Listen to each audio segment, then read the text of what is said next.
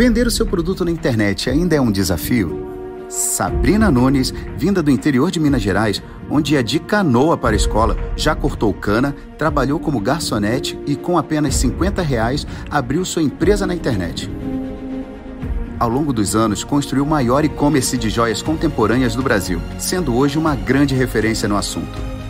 No episódio 63, vamos conhecer a história dessa empreendedora que, ao longo de 10 anos, desenvolveu estratégias simples, práticas e que trazem resultado de verdade para vender na internet.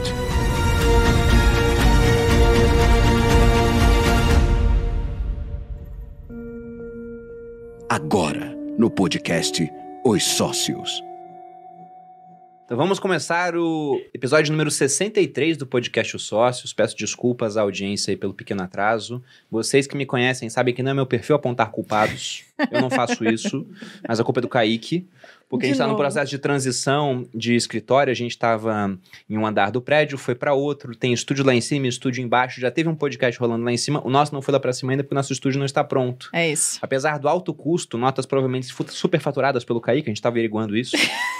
Ainda não tá pronto. Isso é sacanagem. Isso é mesmo assim. O atraso pode ser culpa dele, mas isso daí é sacanagem. É sacanagem, sacanagem. Sim. Mas tá indo. Obra, né? Atrasa, teve coisa que não ficou tão legal. Obra barra Kaique. É, Kaique mais do que obra, eu diria. Entendi. Assim. Dando a César o que é de César. Coitado do Kaique, depois eu... Ah, eu tô com pena já. já tô com pena. Sim, amor, introduza o assunto. Sim. Mas nesse episódio estou aqui, como sempre, com a Malu Perini, host e rosto do podcast. Sejam bem-vindos, pessoal. E do que falaremos hoje, Bolinha? Hoje a gente vai falar um pouquinho... Histórias sempre são bem contadas, informam, ajudam a gente a aprender muita coisa. Então a gente trouxe a Sabrina. Inspiram, com certeza. E a Sabrina tem uma história incrível de empreendedora, de pessoa que veio de baixo e construiu todo o caminho. Então acho que a gente vai conseguir aprender bastante com a história dela.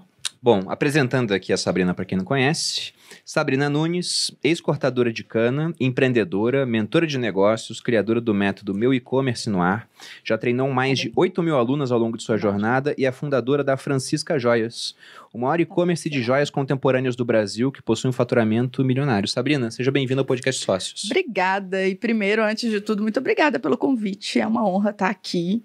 Eu acredito muito que compartilhando conhecimento a gente pode crescer muito mais juntos e eu sempre aprendo muito com vocês. Ah, que legal. E eu ouço todos os podcasts. Ah, que gostoso. E me divirto com os stories da Malu. Uma mulher de bom gosto, né? Com certeza. Uma mulher de bom gosto. É muito bom receber pessoas. É bom receber gente assim.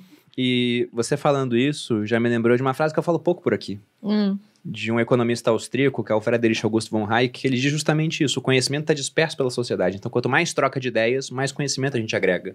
Porque se eu tenho uma garrafa de água e você tem uma garrafa de água, a gente troca, cada um fica só com uma água. Se você tem uma ideia, eu tenho uma ideia, a gente troca. A gente tem duas ideias agora. E depois de vários podcasts, a gente aprendeu que quando vai contar histórias, acho que é interessante começar pelo final. Você tem alguns números para passar da Francisca Joias, mas também de outros negócios, porque não é seu único negócio. Não é meu único negócio. São quantos negócios para começar? São 8. 8 negócios? 8 negócios. Caramba. A gente tava falando aqui antes de começar as câmeras e antes do áudio vazar, então vocês não pegaram essa fofoca, que tem alguns negócios que ainda não são públicos. Então, alguns ela vai pular e os que já estão aí rodando, ela já pode falar. Malu também tem uns negócios que não podem vir a público. Tem uns documentários sobre eles agora na Netflix, né? Recomendo Assalto ao Banco Central. Vocês vão ver que nem todo mundo foi pego, né? Malu, mas a história que você foi presa é verdade? Não, tá bom, tô brincando. É eu tô zoando. É mentira. Nunca conseguiram me pegar. É só daquelas... pra continuar a dúvida no ar, entendeu? A mística, né, por cima disso. É. Mas... Eu comecei com uns R$50 há uns 12 anos atrás. E hoje eu tenho a Francisca Joias, que ano passado a gente faturou 12 milhões. Eu tenho uma escola que ensinamos empreendedoras mulheres a vender produtos físicos usando a internet. Produtos físicos? Produtos físicos. Meu foco é produto físico. O que eu sei fazer é ensinar você a vender produto físico usando a internet. É isso que eu sei fazer, é isso que eu amo vender, porque eu amo vender. Entendeu? Eu amo vender. Eu não entendo porque as pessoas têm vergonha ou não conseguem ou se bloqueiam na hora da venda. Pra mim, vender é o que sustenta tudo e eu acredito muito que vender é abençoado, sabe? Quando eu vendo, eu estou abençoando alguém resolvendo o problema dele, e quando ele compra de mim, ele está me abençoando, me dando dinheiro. Isso para mim é muito claro. Eu tenho outros negócios, eu tenho um ecossistema de negócios hoje, então eu tenho a Francisca, que é o principal negócio, que é o negócio que eu chamo de laboratório, é o meu teste, onde eu testo tudo, experimento tudo para poder ensinar, para poder trazer isso para os outros negócios. Tem negócio na área de beleza, cosméticos, creme, suplemento, tenho uma empresa de logística e a Francisca, a escola, e tudo isso se conecta num ponto que eu chamo que é um ponto de multiplicador de riqueza, que veio muito de um amigo meu, Marcelo, que me apresentou cripto, NFT, há 2 anos atrás, e foi onde eu consegui multiplicar patrimônio.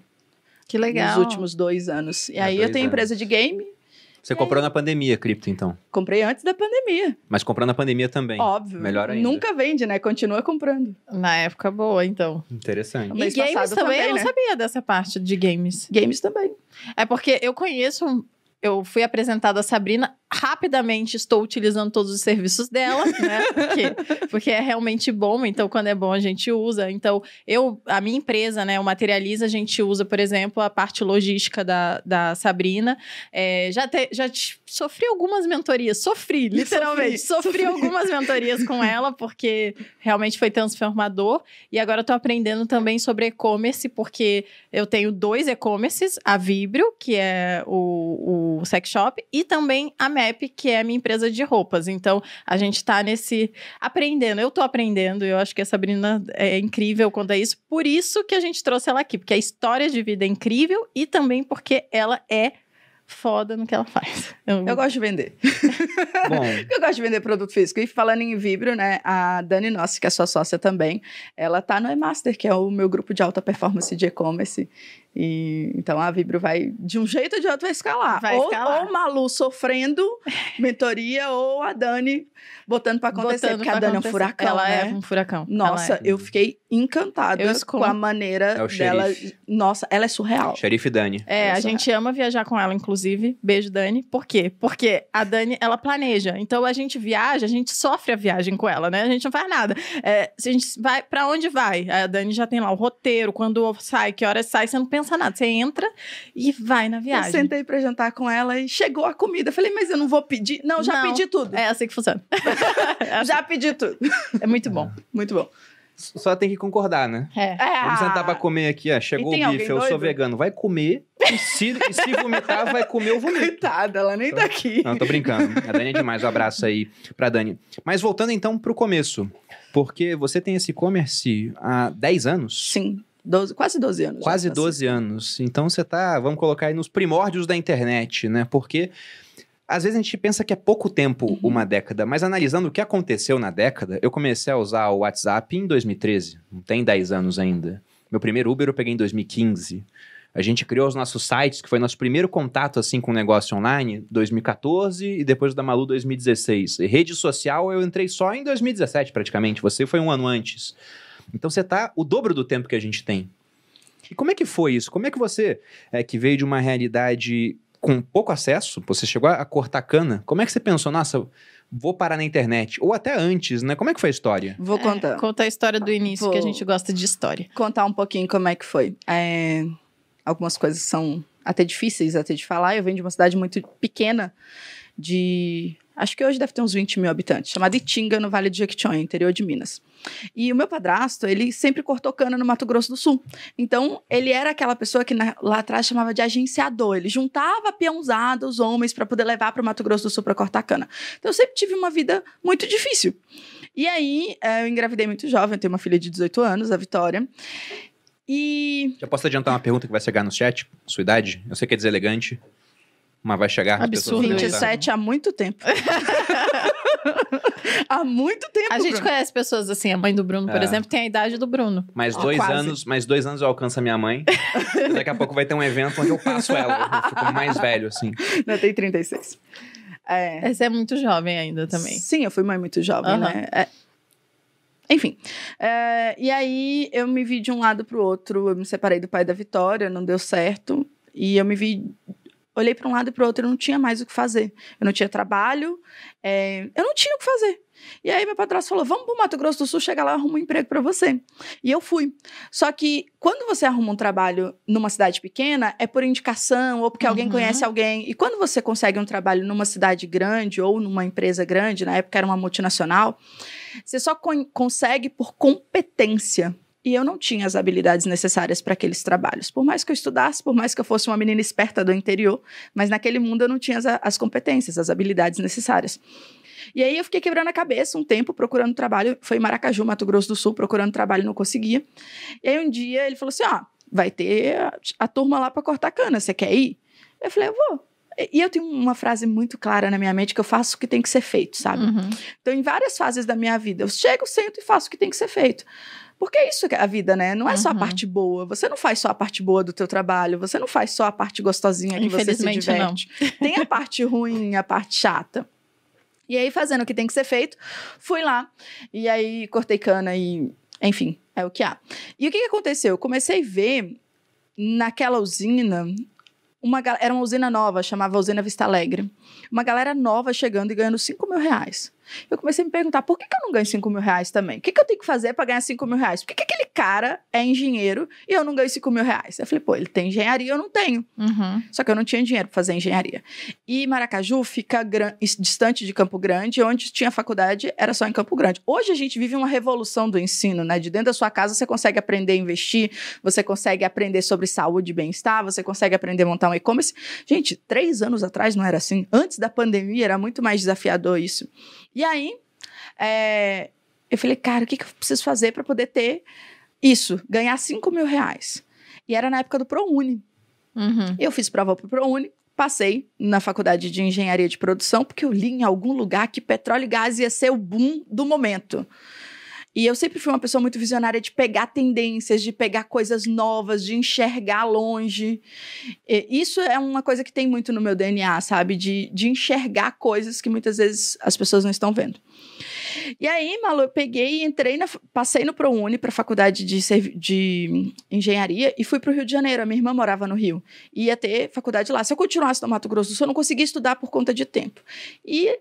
fui pro Rio morar com a minha irmã. A gente alugou um quartinho lá na Tijuca. Cristina Tijuca.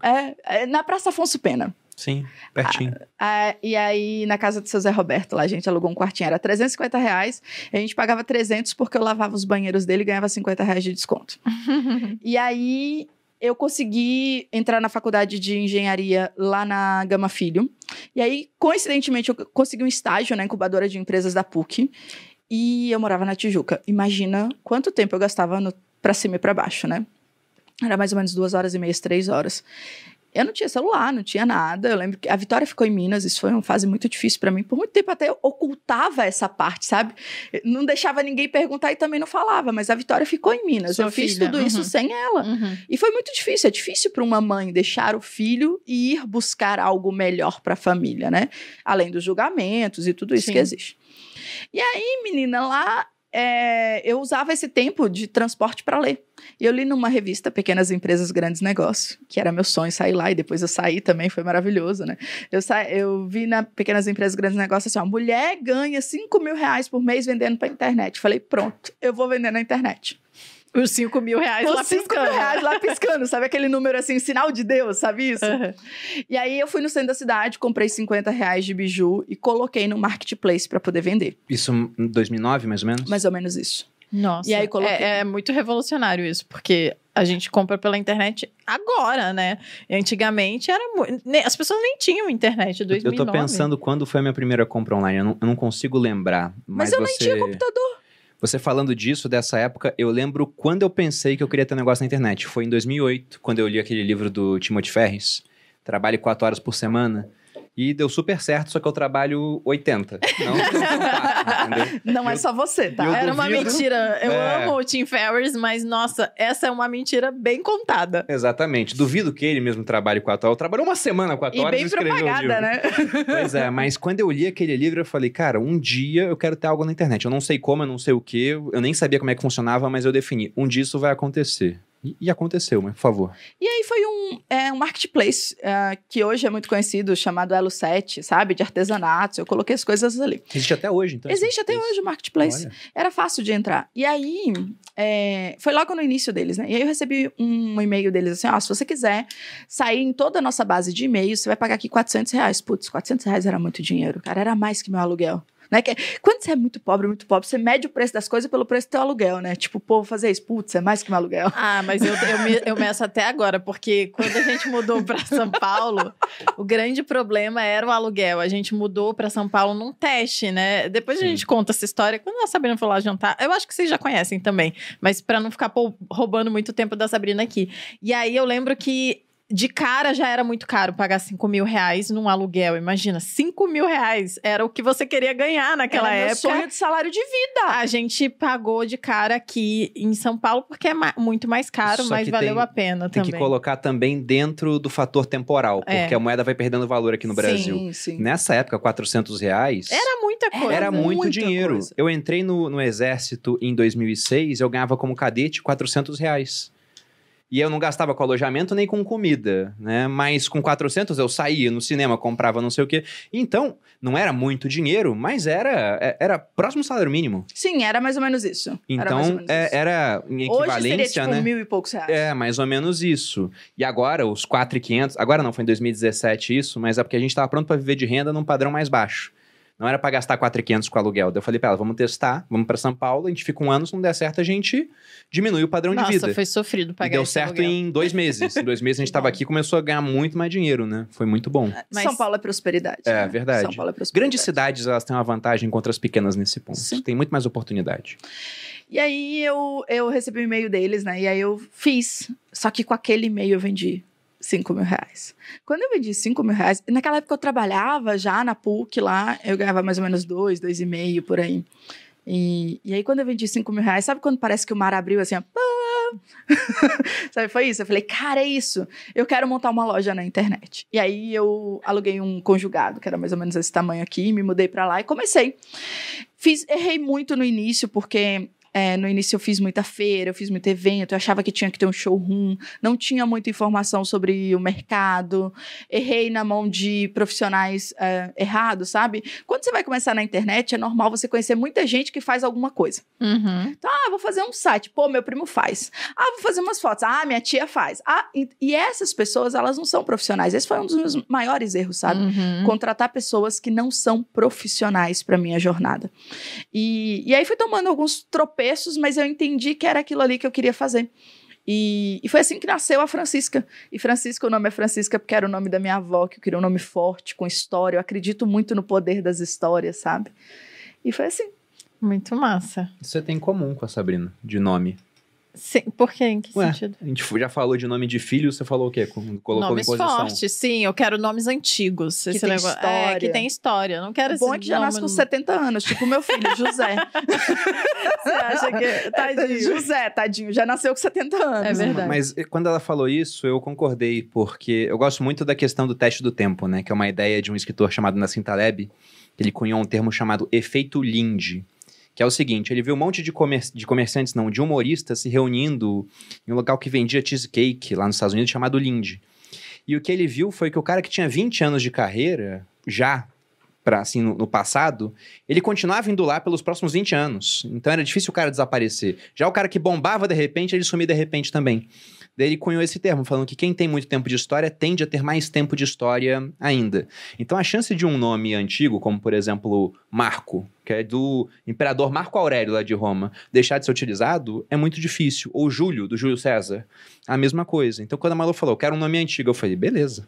Vambora. Sem problema com isso, eu concordo. Mas voltando nessa parte de contratar pessoas que não são profissionais, eu acho que eu até concordo com isso, porque eu fiz isso também na minha trajetória.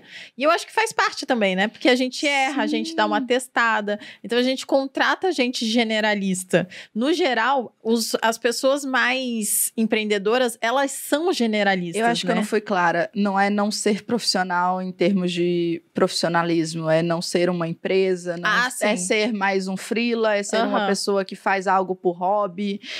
Por exemplo, quando eu criei o meu site, eu fiz... Eu não fiz o meu site com uma empresa, eu fiz o meu site com um carinha que eu conheci que fazia site. O que que aconteceu? Quando eu quis sair dele, porque o meu site estava um site robusto e estava crescendo, ele tirou meu site do ar. Eu fiquei 18 dias sem vender. Então, eu achei que eu ia quebrar, que ia... todo o meu sonho ia ser destruído. Por quê? Porque não tinha um contrato, porque não era uma empresa, porque era uma pessoa, e por ser uma pessoa, muitas vezes você não vai atrás para saber o que que acontece. Isso é o que mais acontece hoje. Você deixar seu negócio, seu sonho na mão de amadores. É esse o ponto. Total. Inclusive, foi a primeira coisa que a Sabrina me disse. Troca o seu site. Falei, sim, senhora. Já estamos em processo. Em breve. Inclusive, sentei que falei, Sabrina, vai trocar já já. Vai sair coleção nova. Vai sair site novo, vai sair plataforma nova, vai ser tudo novo, vocês vão ver, a gente vai bombar. E Sabrina, desse começo, que começou muito bem, sim, do nada você botou 400, voltou 5.000, que mostrou que o site cobrou barato para mandar esse e-mail, né? Você tinha um produto bom, mas quando que você começou a enxergar aquilo como seu negócio principal? Porque no começo você trabalhava em outras coisas também. Então, eu tinha muita insegurança, porque a minha mãe é uma empreendedora frustrada que já tentou várias vezes e faliu, entendeu? Então, eu tinha muita insegurança. Uma insegurança também por ter uma filha e dar merda. Então, eu fiquei levando ali a Francisca e o trabalho da PUC por mais um ano. E eu contratei uma pessoa. Porque uma pessoa era mais barato do que o meu salário. Então, eu contratei essa pessoa para fazer embalagem, para fazer cadastro, para fazer saque. E eu continuei trabalhando e seguindo com a Francisca por mais um tempo. Inclusive, o Jesus, que é meu marido, ele era dessa outra empresa. E aí, porque nessa empresa eu fiz um trabalho legal. Eu sou uma boa profissional. Eu fiz um bom trabalho. Eles me convidaram para poder ser sócio, porque era vendas, eu fazia vendas. E a gente vendia serviços para Petrobras, enfim. E aí, eu conheci o Jesus lá. E aí, quando a gente começou a se envolver, eu vi que não era o momento... Eu tinha que sair da sociedade, não fazia sentido. E aí, a gente começou a se relacionar. O Jesus é meu marido.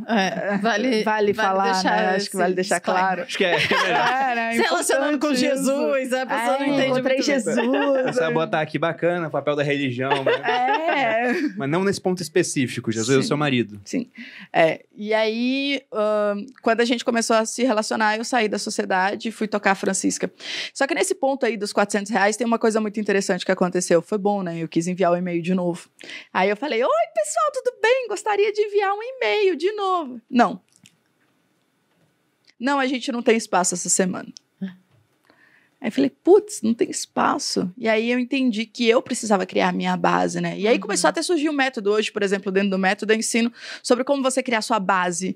Porque um e-commerce ou qualquer negócio, ele cresce muito mais. Quanto mais base você tem, mais seu negócio cresce. Vamos imaginar que você vai fazer um disparo de WhatsApp hoje, uma ação por WhatsApp, você tem 10 contatos, você vai ter um resultado. Mas se você tiver 1000 contatos, com a mesma mensagem, o mesmo tempo, a mesma energia, teu resultado vai ser diferente. Então, crescer a base faz com que o seu negócio tome uma forma maior, né? É o fermento para poder crescer o seu negócio.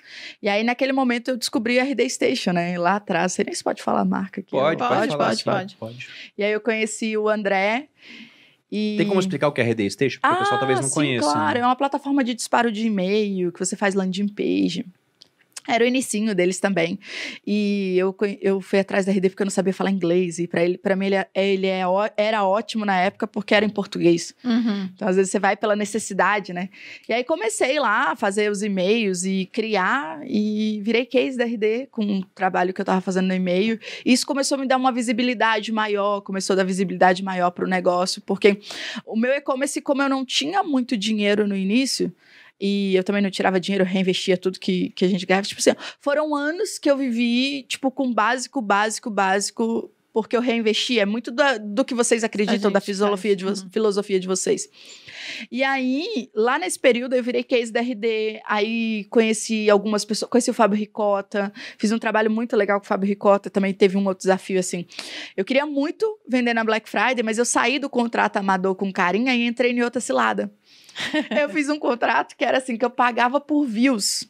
Porque lá atrás tinha outras modalidades. Não tinha... Hoje você consegue criar um e-commerce com R$50. Você consegue começar na internet de graça.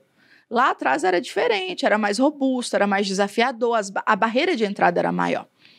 E aí o André me apresentou pro pro Fábio Ricotta, e aí eu falei, Fábio, eu quero fazer a maior Black Friday da Francisca Joias. Ele falou, quanto você quer faturar? Eu falei, 400 mil só na Black Friday. Isso é o que eu faço no mês inteiro. Ele falou, vamos fazer. E aí eu falei, só que eu tenho um problema, eu pago por visualização no site. Se eu trouxer muita gente, eu vou gerar uma puta despesa, e eu não vou ter faturamento. Ele falou, eu tenho uma estratégia. Aí a gente criou essa estratégia. E eu trabalhei com o time do Fábio Ricotta, que foi fenomenal. Quando terminou o trabalho, eu falei, Fábio, como é que você tem um time tão bom? O que que você fez com eles? Ele falou, vou te apresentar. Eu fiz esse curso aqui com o Marcelo Germano. E aí me apresentou o Germano. E o Fábio falou, você tem que ir no evento do Érico Rocha, você precisa aprender marketing digital. Isso em que ano? Por que que você me faz pergunta difícil? Eu quero a escala temporal, né? A cronologia, pra ver assim. Isso deve ter mais ou menos 6, 7 anos por aí. 2015. 2015, 16. 6, 7 anos. Eu conheci o Érico Rocha. Eu conheci, ele não me conhece, né? Eu bati com o anúncio dele na internet. Foi mais ou menos nessa época. A gente comprou a Fórmula de Lançamento, acho que era a terceira ou quarta turma. É por aí. Eu sou da turma 9. Então, mas é que a gente comprou e devolveu. Você é um cliente que... Não, mas a gente devolveu porque a gente não ia fazer. Não, eu comecei a assistir, a gente comprou 2 cursos. A gente comprou os Segredos do AdSense pra criar um blog e ganhar dinheiro com o Google AdSense, 2015, com os anúncios que apareciam. Isso aí foi final de 2013, 2014. Isso era muito legal. E compramos o Fórmula de Lançamento também. O Segredos do AdSense, do Jonathan Tayoba, custava R$300. Era. O do Érico custava R$4.000. Sim. Aí a Malu começou a assistir o Segredos do AdSense e criou o site em uma semana. Eu comecei a assistir o do Érico. Eu programei e aí ele falava, lá e tudo. Você vai ter lead, porque o seu produto... Eu falei, que produto? Eu nem tenho produto. Não tenho produto, não tenho nada ainda pra oferecer. E tinha 15 dias de garantia, eu olhei assim e falei, eu não tô pronto pra isso ainda. Aí devolvi. E aí em 2017, quando a gente já tava muito mais robusto em termos de caminhada, muito longe do resultado que a gente tem hoje, né? Nem se compara. Mas já tinha algumas iniciativas digital dando certo, a Malu já estava grande no Instagram e no YouTube. Eu grande, falei, 50 mil seguidores. Não, mas isso é muito grande. Não, mas isso é muito grande. No YouTube eu já tinha 100 mil, Você já tinha 100 mil nas duas, eu lembro muito bem disso. Tá bom, então eu já tinha 100 mil, não vou discutir com... Não, minha memória é boa, amor, você sabe disso. Você vai discutir data com... Não dá. E aí, a gente comprou novamente forma de lançamento, eu paguei o dobro do preço já. Mostrando, né, que realmente o dinheiro tem um valor no tempo. Por isso que eu perguntei quando foi. Sim. Então a gente conheceu mais ou menos a ferramenta nessa época. Só que você usou, eu não usei. E não significa que eu seja mais rica que eles, tá? Que fique claro isso. Mas eu queria voltar um pouquinho, porque você falou ali várias vezes, né? Hoje em dia dá pra começar muito mais fácil, com muito menos dinheiro. E naquela época tinha várias barreiras. E uma das coisas que eu recebo bastante lá no Instagram são perguntas assim, mas como que faz pra fazer um e-commerce de sucesso se eu não sou influenciadora? Se eu não tenho... essa visibilidade que você tem. Como se ter a visibilidade já seja, né, algum tipo de garantia de sucesso. E a gente definitivamente sabe que não. Até porque para ter uma empresa que faz sucesso, a gente precisa também de tempo. Não adianta, a Bruna acabou de falar, ela estourar, fazer um puta faturamento, obviamente, isso é um tipo de sucesso, mas o que a gente quer é que ela perdure pelo tempo. Então, hoje, a MEP tem sucesso, eu acho, mas eu só vou dizer que ela realmente é uma empresa de sucesso daqui a alguns anos, quando eu vendê-la e ela faturar milhares de reais por mês. E eu milhões. Milhões, milhões. Eu não vou olhar para Sabrina nesse momento. Porque não existe nenhum problema em pensar grande e não conseguir. O problema é pensar pequeno e ficar feliz com essa bosta. Milhares de reais. Mas milhões. Eu falei errado. Sim, milhões de reais. Dá pra cortar e voltar? Estamos ao vivo, mas de todo jeito na edição vai estar cortado aqui. E aí eu queria que você falasse um pouquinho sobre essa questão do e-commerce, como que é mais do que isso, né? Você não precisa ter visibilidade. Você mesmo, até hoje, você não é a cara da Francisca. Não sou. Eu não apareço na Francisca. Na verdade, eu acredito que quando você vai criar um negócio, principalmente o e-commerce, é pautado em 3 pilares. Método, ferramenta e mentalidade. Método, as estratégias que você vai utilizar para vender. Ferramentas, um e-commerce, um site, né, uma plataforma, ou Instagram, ou WhatsApp, um canal de venda. E mentalidade, porque se você não trabalha a mentalidade empreendedora, acontece isso, de achar coisas. Eu falo que tem uma cobrinha no ouvido das pessoas, sabe? No ouvido de todo mundo tem uma cobra. Às vezes ela tá em formato de marido, às vezes tá em formato de sogra, às vezes é uma própria voz, é a cobrinha ali. A gente não consegue matar a cobra, mas você tem que silenciar essa cobra para conseguir ter sucesso de verdade. E aí, quando se fala em e-commerce, por exemplo, eu tenho alunas que não criaram e-commerce ainda, mas com método e ferramenta, método Live Shop, método Story Shop, método Live Boom, ferramenta Instagram, com quantos seguidores? 200, 500, fazem 100 vendas. Porque a grande diferença não é quantos seguidores você tem. A grande diferença é o que você faz com a audiência que você tem. Até porque tem gente que tem milhares de seguidores, milhões, né? E não vende. E não vende nada. A gente conhece casos de pessoas que o pessoal vai lá, investe e fala, nossa, essa influenciadora aqui tem milhões de seguidores, vai vender horrores. E na hora de abrir o carrinho...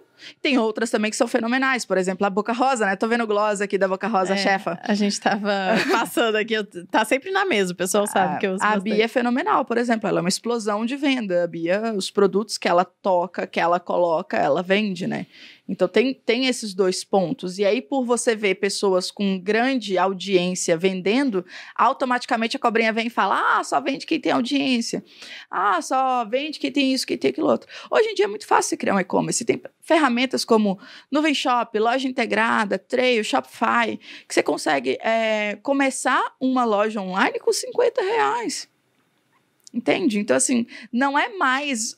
como era antes. E essas plataformas, elas são como Instagram. Uhum. Então, você faz, você arrasta pra cá, arrasta pra lá, sobe a foto, edita, digita, e qualquer pessoa pode começar o negócio. Tá certo que ao longo do tempo, você vai se profissionalizar, você vai buscar ferramentas mais robustas para ganhar escala. Mas a melhor maneira de você testar, entender e fazer funcionar é assim. Eu tenho alunas que já vendiam mais de R$100 mil utilizando uma ferramenta de R$150, R$200. Então, mais uma vez, né? Não é só a ferramenta, é muito mais a estratégia que você utiliza. Uhum. Com certeza. Você falou isso da cobrinha. Eu fui até buscar aqui no meu Instagram, tem um post que eu já fiz dezenas de vezes. Sempre que eu faço, tem mais curtida do que antes, porque todo dia chega gente nova no Instagram. Mas é sobre uma ideia de um autor chamado Steven Pressfield. Ele tem 2 livros dos quais eu gosto. Um é O Portões de Fogo, que é um romance baseado na história da Batalha de Termópilas, aqueles 300 de Esparta que resistiram à invasão persa, onde morreram até o último homem, né, o Leônidas era o general e o rei. E o outro é um chamado A Guerra da Arte, onde ele fala que tudo que você quer fazer, aparece uma voz na sua cabeça falando para não fazer. Ele chama essa voz de resistência. E ele diz que você sempre tem um combate contra a resistência. E toda vez que a resistência ganha uma batalha, ela fala não, você não faz, ela fica maior e mais forte. Até um ponto onde você não vai fazer mais nada se ela vencer muitos combates. E o contrário também acontece. Toda vez que você ganha uma luta contra a resistência, ela fica menor e mais fraca. Mas ela nunca desaparece. A luta nunca termina. E tem gente que deixou a resistência ganhar tantos combates que a pessoa não faz mais nada. A hora que você diz, dá pra abrir um e-commerce com R$50, a resistência tá gigante lá falando. Você não sabe nada de internet. Você não tem R$50. Você gastou no lanche do McDonald's. Você não tem audiência. Você não sabe nada de rede social. Enfim, a resistência dá uma série de motivos que a pessoa não faz. Agora, se ela tem várias pequenas vitórias... A resistência tá menor, às vezes ela ouve isso, dá pra criar um e-commerce com R$50. A resistência fala alguma coisa, mas você não sabe tal coisa, ela pensa, ah, mas eu vou aprender. Ela corre atrás, porque hoje tem muito conhecimento por aí pro pessoal correr atrás. Até porque, Bruno, quando você começou aqui na internet, você sabia tudo que você sabia hoje? Não. E você, Malu? Não, eu não sabia nada, na verdade. Se eu bobear, a gente ainda não sabe, né? Se bobear, nós três ainda não sabemos tudo, né? Aprendendo. A gente continua aprendendo o tempo inteiro. Não, e até tem uma pergunta pra você, porque hoje, indiscutivelmente, é muito mais fácil do que lá atrás. Sim. É muito mais fácil. Só que existem 2 lados da mesma moeda aí, porque... Como era mais difícil, menos gente começava. Hoje, como é mais fácil, muito mais gente começa. E esse é o ponto da internet. Por ser um mercado muito livre, tem muita competição. Tanto que os maiores nomes da internet há 10 anos não são os maiores hoje. E provavelmente os maiores hoje não serão os maiores no futuro. Se eu pego a educação financeira, o cara que eram os maiores lá atrás, há 10 anos, o único que está entre os maiores ainda é o Gustavo Cerbasi. Que foi um fenômeno, né? Que conseguiu se manter ao longo do tempo. Como que você fez para que seu e-commerce, ele não ficasse pelo caminho? Porque você tem uma posição de destaque hoje. E como Sim. você disse, você nem aparecia. Você começou a aparecer muito depois. Eu comecei a aparecer por causa da Bianca. Começou a me pressionar, mas mesmo assim eu não apareço na Francisca porque... Eu não... Na verdade, assim, gente, eu não amo semijoias, eu não amo joias, eu não amo acessórios, eu amo vender. Uhum. E eu amo vender qualquer coisa. Então, esse é o ponto que eu não aparecia. Mas o que acontece, Bruno, eu sempre fui muito visionária, eu sempre enxerguei as coisas muito à frente. Então, quando a Francisca começou ali na morte do Orkut, no nascimento do Facebook, eu tava lá. A morte do Orkut, entendeu? Eu entrei no Facebook, quando eu entrei no Facebook, eu fazia post que dava 1000 compartilhamentos. Então, eu cresci muito nesse período. Nossa, aí depois, é muita coisa mesmo. Sim. Vai olhar o Facebook hoje. Mas era assim antes. E aí, quando nasceu o Instagram, a Francisca no Instagram tem mais de 1 milhão de seguidores. Eu já, quando nasceu o Instagram, eu tava lá. E agora eu tô sofrendo muito porque eu não peguei o boom do TikTok. Inclusive, todo dia eu falo, putz, como é que o Bruno já tem esse monte de likes e coisas aqui no TikTok? Você não viu onde? E eu perdi. Como é que tá? Mando muito. É, inclusive, mentira, cupom gente. Do OnlyFans aqui. Francisca 10. Desconto pra vocês lá, hein, gente? Aproveita. Mas Francisca não é o nome da mulherzinha lá. Tá? Melhor custo-benefício. E aí eu comecei a me perguntar, por exemplo, como é que eu perdi o time do TikTok? Na verdade, eu não perdi o time, mas tá eu ainda tô em tempo. Inclusive, essa semana eu consegui verificar a conta da Francisca e da Sabrina. Tô mó feliz. Mas foi sempre isso de enxergar as oportunidades e ir nelas. Assim como eu fui no marketing digital há 7 anos atrás, 5 anos atrás, eu comprei o Fórmula em novembro, e em novembro eu apliquei para poder entrar no Mastermind do Érico. Assim como agora eu vou lançar o aplicativo da Francisca Joias. Então, é estar um passo à frente. Porque ao mesmo tempo que a internet é a rua mais movimentada do mundo, aqui é o seguinte... O melhor momento para você entrar foi ontem, o segundo melhor momento é hoje. Aqui na internet é muito mais de time, sabe? É muito mais de você estar e entrar no tempo certo do que você ter todo o conhecimento. É muito mais de vir para o movimento do que já ter o conhecimento para depois entrar. E se a gente for falar em loja física, em todas essas estruturas, em concorrência, eu concordo quando você fala que tem mais concorrência, mas ao mesmo tempo nós estamos num mercado muito novo.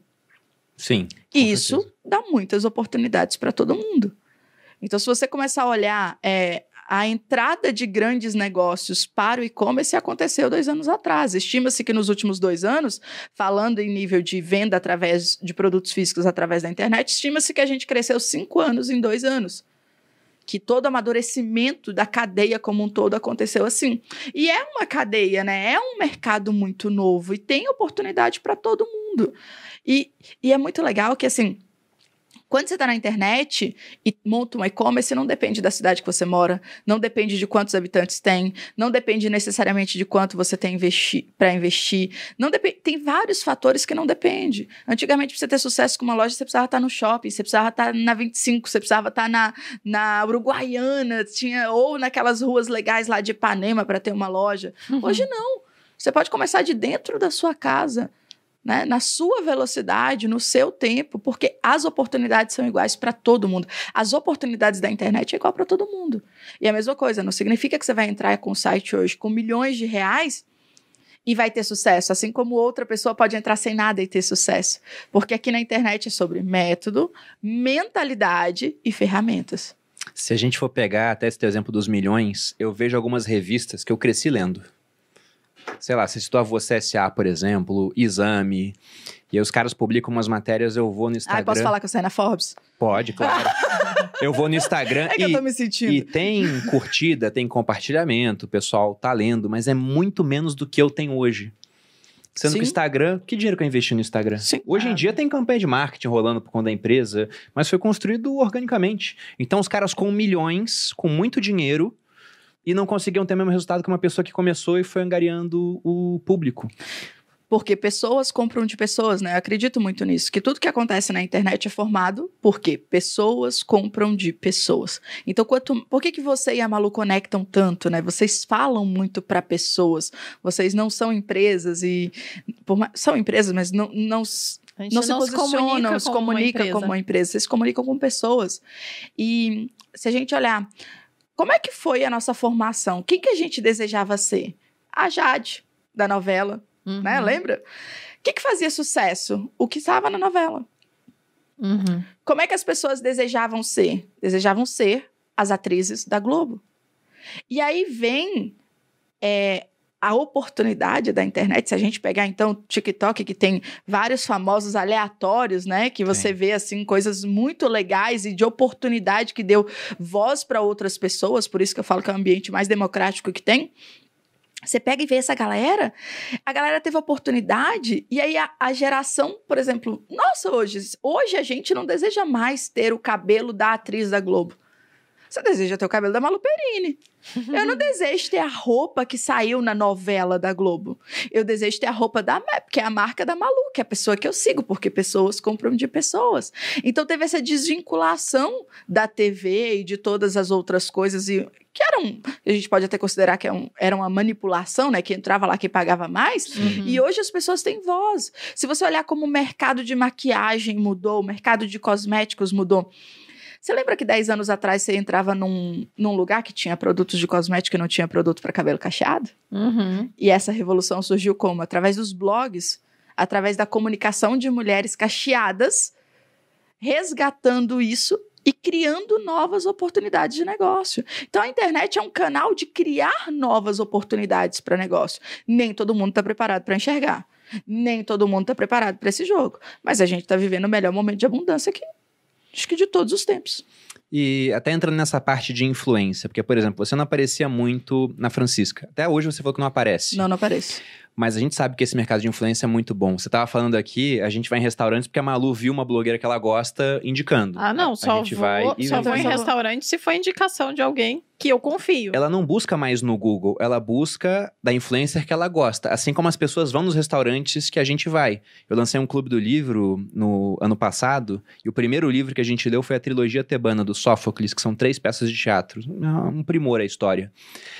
E é um livro de 2.400 anos. A gente colocou ele como um dos mais vendidos da Amazon, né? Por conta disso. Eu falei, caramba, o pessoal tá comprando só porque eu falei que eu quero ler esse livro. Teve a série também que você colocou, filmes, né? Vira e mexe, aparece lá os filmes que a gente consegue indicar no Netflix. Vocês têm estratégias assim? Apesar de você não ser uma influenciadora da marca nesse sentido, até é, porque o pessoal te segue em rede social, sabe que a marca é sua, confia em você e compra lá. Mas quais as estratégias para fazer um e-commerce bombar? Eu acredito muito em ação de venda em massa. O que são ações de venda em massa? Vamos imaginar assim, por que as pessoas... Tudo começou quando eu comecei a me perguntar assim, por que a minha loja vende no Dia das Mães, Dia dos Namorados, Black Friday e Natal? Só para ter uma noção, essas datas que você falou são responsáveis por quanto do faturamento total? Antes, se a gente somar as 4 datas, seria 50% do faturamento. 4 dias, 50%. Não, 4 dias não, né? Porque aí é Natal, tem antes, é estendido, sim. É estendido. Períodos. Só que eu fiquei me perguntando por que isso acontecia, né? E foi daí que surgiu todo o fundamento do método de tudo que eu ensino. E aí eu falei, cara, por que isso acontece? Acontece porque as pessoas precisam de um motivo para comprar. Uhum. Né? As pessoas não amanhecem querendo uma semijoia, por mais que eu acredito que todo produto físico resolve um problema. Uma noiva que não tem um brinco para casar, ela tem um problema gigante na vida dela. Uhum. Então, todo produto físico resolve um problema. E eu falei, tá, o que eu posso fazer para ter o resultado de uma Black Friday quando eu quiser? Eu não preciso esperar a Black Friday, porque o que é a Black Friday? É uma data que colocaram na nossa cabeça que tem desconto, e que todo mundo, de fato, dá desconto e que todo mundo se prepara para comprar. Tá, como é que eu crio essas datas no meu negócio? E aí eu fiz o primeiro teste, né? Que você deve conhecer o Google Analytics, né? Que é lá onde você analisa os dados dos picos de acessos do seu site. E aí no meu site vinha, né?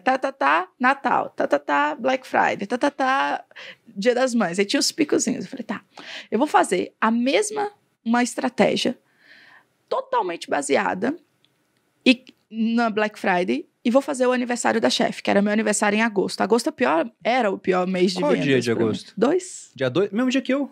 Ah, meu Deus do céu. Acabou, agora temos um bom pão de leão. Jesus amado. Amor, é muito gratificante receber um outro espírito superior. Uma pessoa que veio pra tornar o mundo melhor. Falando em aniversário, semana que vem é meu aniversário. Quero parabéns. Vamos fazer o aniversário da chefe? Dia 6. Podemos? Na verdade, você tá falando tudo isso aí, Sabrina, e eu pensando, eu sou muito genial. Você vê o que que dá. Que humilde, Bolinho. Que legal. Ah, mas peraí, você conviver com leoninos, é isso que acontece. É porque eu tenho ascendente em leão também. Aí dá esse negócio aí. Mas de todo jeito, eu tenho criado as minhas próprias datas. O liberal místico voltou naquela categoria. Assim. Exato. Eu tenho criado as minhas próprias datas. É, na MEP a gente faz lançamentos, então a gente faz estratégias, a gente vai fazer isso no futuro também, cada vez mais forte, né? Vai ter estratégias dessas. E na Vibrio, que eu trouxe até um presente para você, aproveitando, já vou entregar aqui um presentinho da Vibrio. Muito obrigada. Sempre, depois você pode abrir agora, quando você quiser. Super discreto, como sempre. E na Vibrio, os maiores picos de vendas que a gente teve até hoje, a Vibrio vai fazer um ano agora.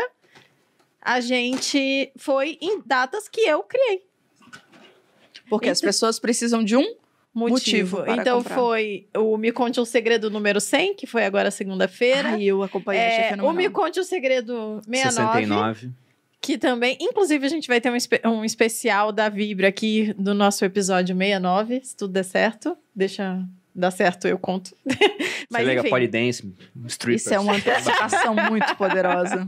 Isso é bem legal. E aí, teve uma outra data que eu não me lembro, que também foi uma data que a gente vendeu bastante, que foi uma data criada, basicamente, porque eu falei, gente, vai ter desconto, vai ser uma data especial e tal. E foi os maiores picos de venda da Vibra. E olha que ela nem antecipou muito, foi realmente um dia. É. Por isso que eu te perguntei se eram dias, mas são períodos, foi uma campanha planejada, foi mais tempo. É, mas o que acontece com o planejamento, né? O que eu percebi é que muitas vezes, quando se fala em Natal, ano Black Friday, as pessoas se planejam para aquela data. E aí, para as outras datas normais, você não se planeja, você não cria uma ação de venda em massa. Então, foi aí que veio o primeiro aniversário da chefe. E aí, você falou assim, eu vou fazer desconto. Eu acredito muito em presente. Eu acho que presente é melhor que desconto, sabe? Então aí você vai criando outras estratégias em torno que não precisa ser só presente. Da mesma maneira que existem elementos que vão apimentar essa ação que você vai fazer. Então, por exemplo, a gente pode trabalhar um elemento chamado ultra urgência. Uma urgência de tempo, uma urgência de quantidade, uma urgência de valor. Então você começa... trabalho também. Você começa a tratar... Só que mais interessante é se essas coisas se conectarem com algo. Então, por exemplo, 69.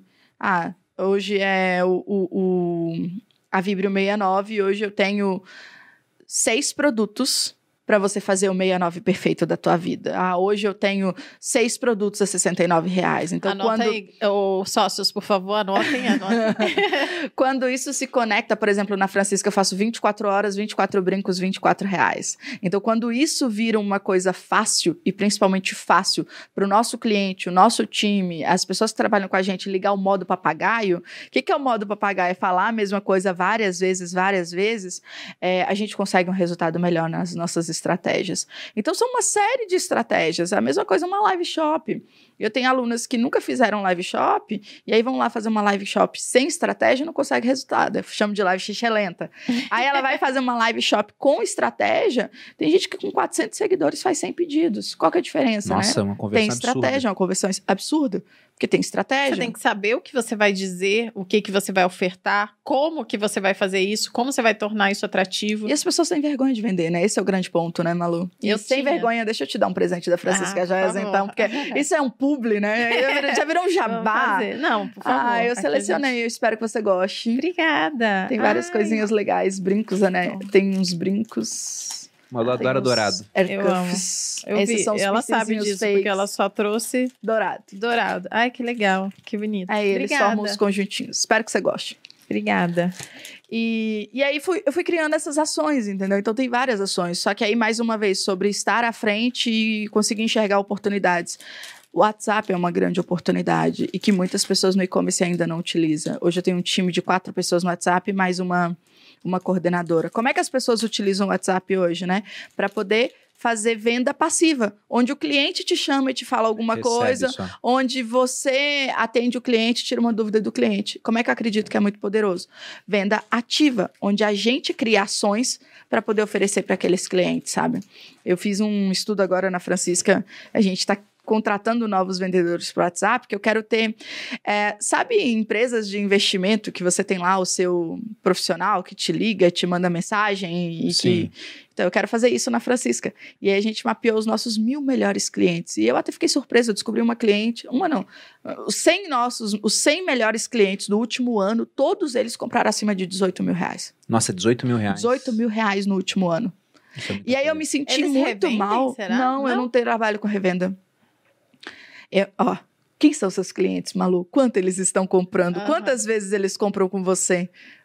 Vamos acionar essa galera. Eu já faço clusterização de clientes pelo e-mail. Porque inclusive, vale dizer aí, todas as minhas seguidoras fiéis e clientes fiéis. Então, todo mundo que já comprou MEP muito, né? Sempre compra. Eu tenho uma cliente, inclusive a Dani, vou falar o nome dela, ela nem sabe que eu sei o nome dela. Mas ela comprou toda a coleção, a primeira coleção, e tudo que a gente lançou, ela comprou. Então, ela já foi num evento da MEP, então a gente sempre gosta de premiar as pessoas que premiam a gente de alguma forma, né? Só que aí nesse momento eu comecei a olhar para aquela galera. Primeiro que foi um número que me surpreendeu, porque eu não achava que era tão alto. Meu ticket é muito baixo. Qual o ticket médio? 189 reais. É grana, viu? Seu ticket médio é 189, o cara gasta 18 mil. Menino, eu ralo pra poder vender, tu não faz ideia. Pra fazer 1000 pedidos eu preciso, ó... Porque é baixo o ticket. O ticket é muito baixo.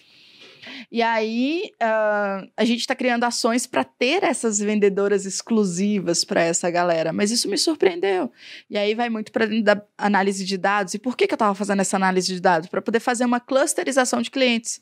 Então, o meu cliente que compra acima de X ou já comprou tantas vezes, ele é 5 estrelas. E aí, tem o meu cliente 4 estrelas, que ele sabe o que ele tem que fazer para virar 5 estrelas. Quer comprar mais? E o cliente 5 estrelas recebe mais ofertas, presentes, lançamentos exclusivos. E eu trabalho muito presente. Muito, muito, muito. Você já foi em alguma loja comprar um presto-barba e aí você sempre compra aqueles que tem a bolsinha porque se sente besta de não comprar o que não tem a bolsinha? Já, é uma armadilha que eu caio constantemente. Mas verdade, o Bruno funciona mais com chocolates. Ah, é? Se 3 for mais barato, ele sempre leva 3. É, a loja americana me leva no papo. Esse negócio de 3 por... Agora não é mais 3 por 10, né? 3 por 12 e tudo. Mas eu até já li um livro que é o Previsivelmente Racional, do Dan Ariely, onde ele fala sobre a questão de como a gente é seduzido pelo de graça, por exemplo. Ele dá alguns exemplos, né? Da pessoa que atravessa a rua para pegar uma garrafinha que você vai ganhar na academia, que você não vai usar para nada, mas aquilo te atrai para academia. Ele mostra até um estudo interessante, onde eles levaram chocolates para oferecer a alunos de uma universidade. E no primeiro dia, foram 2 dias de teste. No primeiro dia, você tinha um chocolate de qualidade superior, se não me engano era um Lindt, e tinha um outro mais baratinho da Hershey's. Um era 5 centavos o bombom, 5 centavos de dólar, né? E o outro era 1 centavo. E o pessoal não tinha uma preferência tão clara, meio que consumia dos dois. Aí no outro dia, o que ele fez? Ele manteve a mesma diferença de preços, 4 centavos. Só que agora o que era 5 centavos era 4. E o que era 1 centavo passou a ser de graça. Todo mundo foi no de graça. Sendo que a diferença de preço era a mesma no final das contas, né? 4 centavos. Então ele falou, olha como é que o de graça altera a percepção das pessoas. Então isso que você disse de que o presente é mais poderoso que o desconto, ele tá confirmando isso às vezes. Sim, e é uma conta básica. Vamos imaginar que na Vibrio você dê agora um gel. Uhum. E esse gel custa para você, preço de custo, vamos imaginar que seja 10 reais. E o seu ticket médio na Vibrio seja 300 reais. Então a cada pessoa que comprar 300 reais, você vai dar um gel. Só que como a gente vai dar um presente, a gente pode subir esse ticket médio. Vamos subir ele para 400 reais, para a conta ficar fácil. Então, se você comprar 400 reais, você ganha o gel de graça. O gel te custou 10 reais. Uhum. Essa é uma ação. E aí, óbvio, né, vem estratégia de comunicação, de antecipação, de como você vai trabalhar essa estratégia. Do mesmo lado, a gente pode fazer a mesma coisa dando 10% de desconto. Ó, você vai comprar 400 reais e vai dar 10% de desconto. O que você faz? Quando você vende 400 reais e dá 10% de desconto, ao invés de pegar 400 reais da pessoa e botar no teu caixa, você está tirando do seu caixa 40 reais. Você está colocando no seu caixa 360. Já na outra ação, você está colocando no seu caixa 400, mas você pagou 10 do presente. Então, você está colocando 390.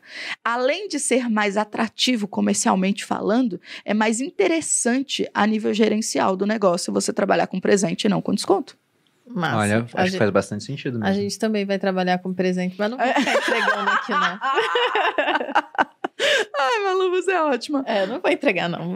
Mas em qual das empresas? Na MEP. Qual que é o site mesmo?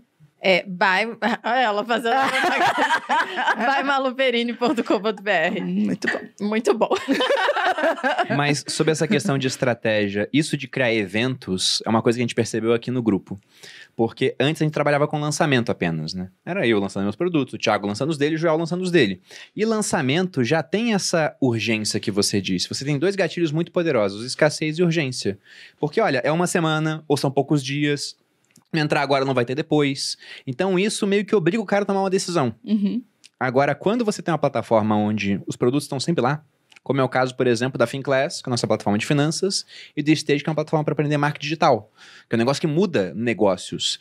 Só que quando o cara vê lá, eu posso assinar o Stage hoje, mas amanhã eu também posso, e depois de amanhã eu também posso. Então, como não tem uma urgência para ele fazer aquilo, ele não faz. Tem um motivo para a pessoa comprar, exatamente, né? Ela precisa de um motivo. Esse motivo pode ser a urgência, pode ser um presente, pode ser um tempo, pode ser preço. Então, é o motivo. Tudo gira em torno do motivo. O cliente vai comprar, ele vai passar o cartão se você der um motivo para ele comprar. Bem interessante. E esse motivo, ele tem que valer mais que o dinheiro, né? Quando é que a gente compra alguma coisa? Quando eu sinto que aquela coisa que eu vou comprar vale mais que o dinheiro que eu vou dar por ela. Exatamente. E a outra estratégia que você falou que o Bruno gosta bastante também é dos 1000 fãs fiéis. O Bruno sempre conta essa história. Nosso negócio baseia nisso. Todos os nossos negócios, no fim das contas. É, isso de você conhecer os teus clientes que mais compram, o Joel, no passado, ele mostrou pra gente, né? Ele pegou, assim, os clientes dele e, no ano, era uma coisa, assim, bizarra. Tipo, 60% do faturamento dele vinha de uns 100 clientes. Sendo que ele tem milhares de clientes, né? Mas foi o cara que comprou um curso, depois ele foi no evento presencial, depois ele quis fazer não sei o quê, depois ele entrou no mastermind dele. Então, alguns poucos clientes deram uma receita gigantesca, porque eu falei, cara, você pegou os 1000 fãs fiéis e reduziu para 100. Os seus 100 fãs fiéis querem tanto estar com você que geraram essa receita. Mas isso dos 1000 fãs fiéis é perfeito, porque lá atrás a gente demorou 12 anos, se for pegar desde quando eu comecei a investir, para chegar no primeiro milhão. E com o marketing digital a gente fez o segundo em 7 meses. Porque a gente viu que vender algo de R$1.000 para 1000 pessoas dá 1 milhão. Uhum. Ou vender algo de 500 para 2.000, ou algo de um ticket baixo para muita gente, né? Para fazer várias contas quanto a isso. Mas eu falava dos 1000 fãs fiéis porque se você tem 1000 pessoas, como são os clientes dos R$18.000, que são fanáticos pela sua marca, que vão levar isso para outras pessoas, que vão dar de presente uma caixinha da Francisca e falar, toma isso aqui de aniversário, por exemplo. Você tem 1000 pessoas que, além de te dar a receita, também vão ser sua principal força de marketing. Vão falar organicamente da sua marca porque gostam muito daquilo. E se você tem 1000 fãs fiéis, tem uns 3000 infiéis... Vai ter mais uns 5.000 que te conhecem, que talvez nem consumam de você, mas fala, pô, quer comprar uma coisa? Tem esse site aqui, Francisca Joias. Tem os concorrentes que compram pra copiar, e é o que é. E aí a gente vai crescendo tudo isso, entendeu? O que importa é vender, gente. A gente tem que vender pras pessoas, porque vender é abençoado. E quando você vende, você muda a vida da pessoa e a pessoa te abençoa com dinheiro. Não tem nada que você vende e que ela não gera uma outra coisa. Ou gera um outro emprego, ou gera uma outra sensação, outra percepção. E se a gente começar a analisar cada vez mais profundamente a cadeia, né, do comprar e vender, você vê o quão poderoso é isso, o quanto a renda a gente coloca muito dinheiro em movimento, né? E quando foi que você percebeu que você ficou tão boa vendendo joias que poderia fazer outras coisas no e-commerce? Foi na pancada mesmo. Mas teve alguma coisa assim que te levou? Teve uma pancada, umas mensagens do tipo, ou você entra agora no Mastermind ou vamos te enfiar lá. E aí eu fui pro Mastermind do Érico e foi quando eu entendi muito mais de marketing digital e vi que eu podia, porque eu comprei o curso em novembro. Eu não tinha lançado ainda, mas eu já tinha números muito expressivos com e-commerce.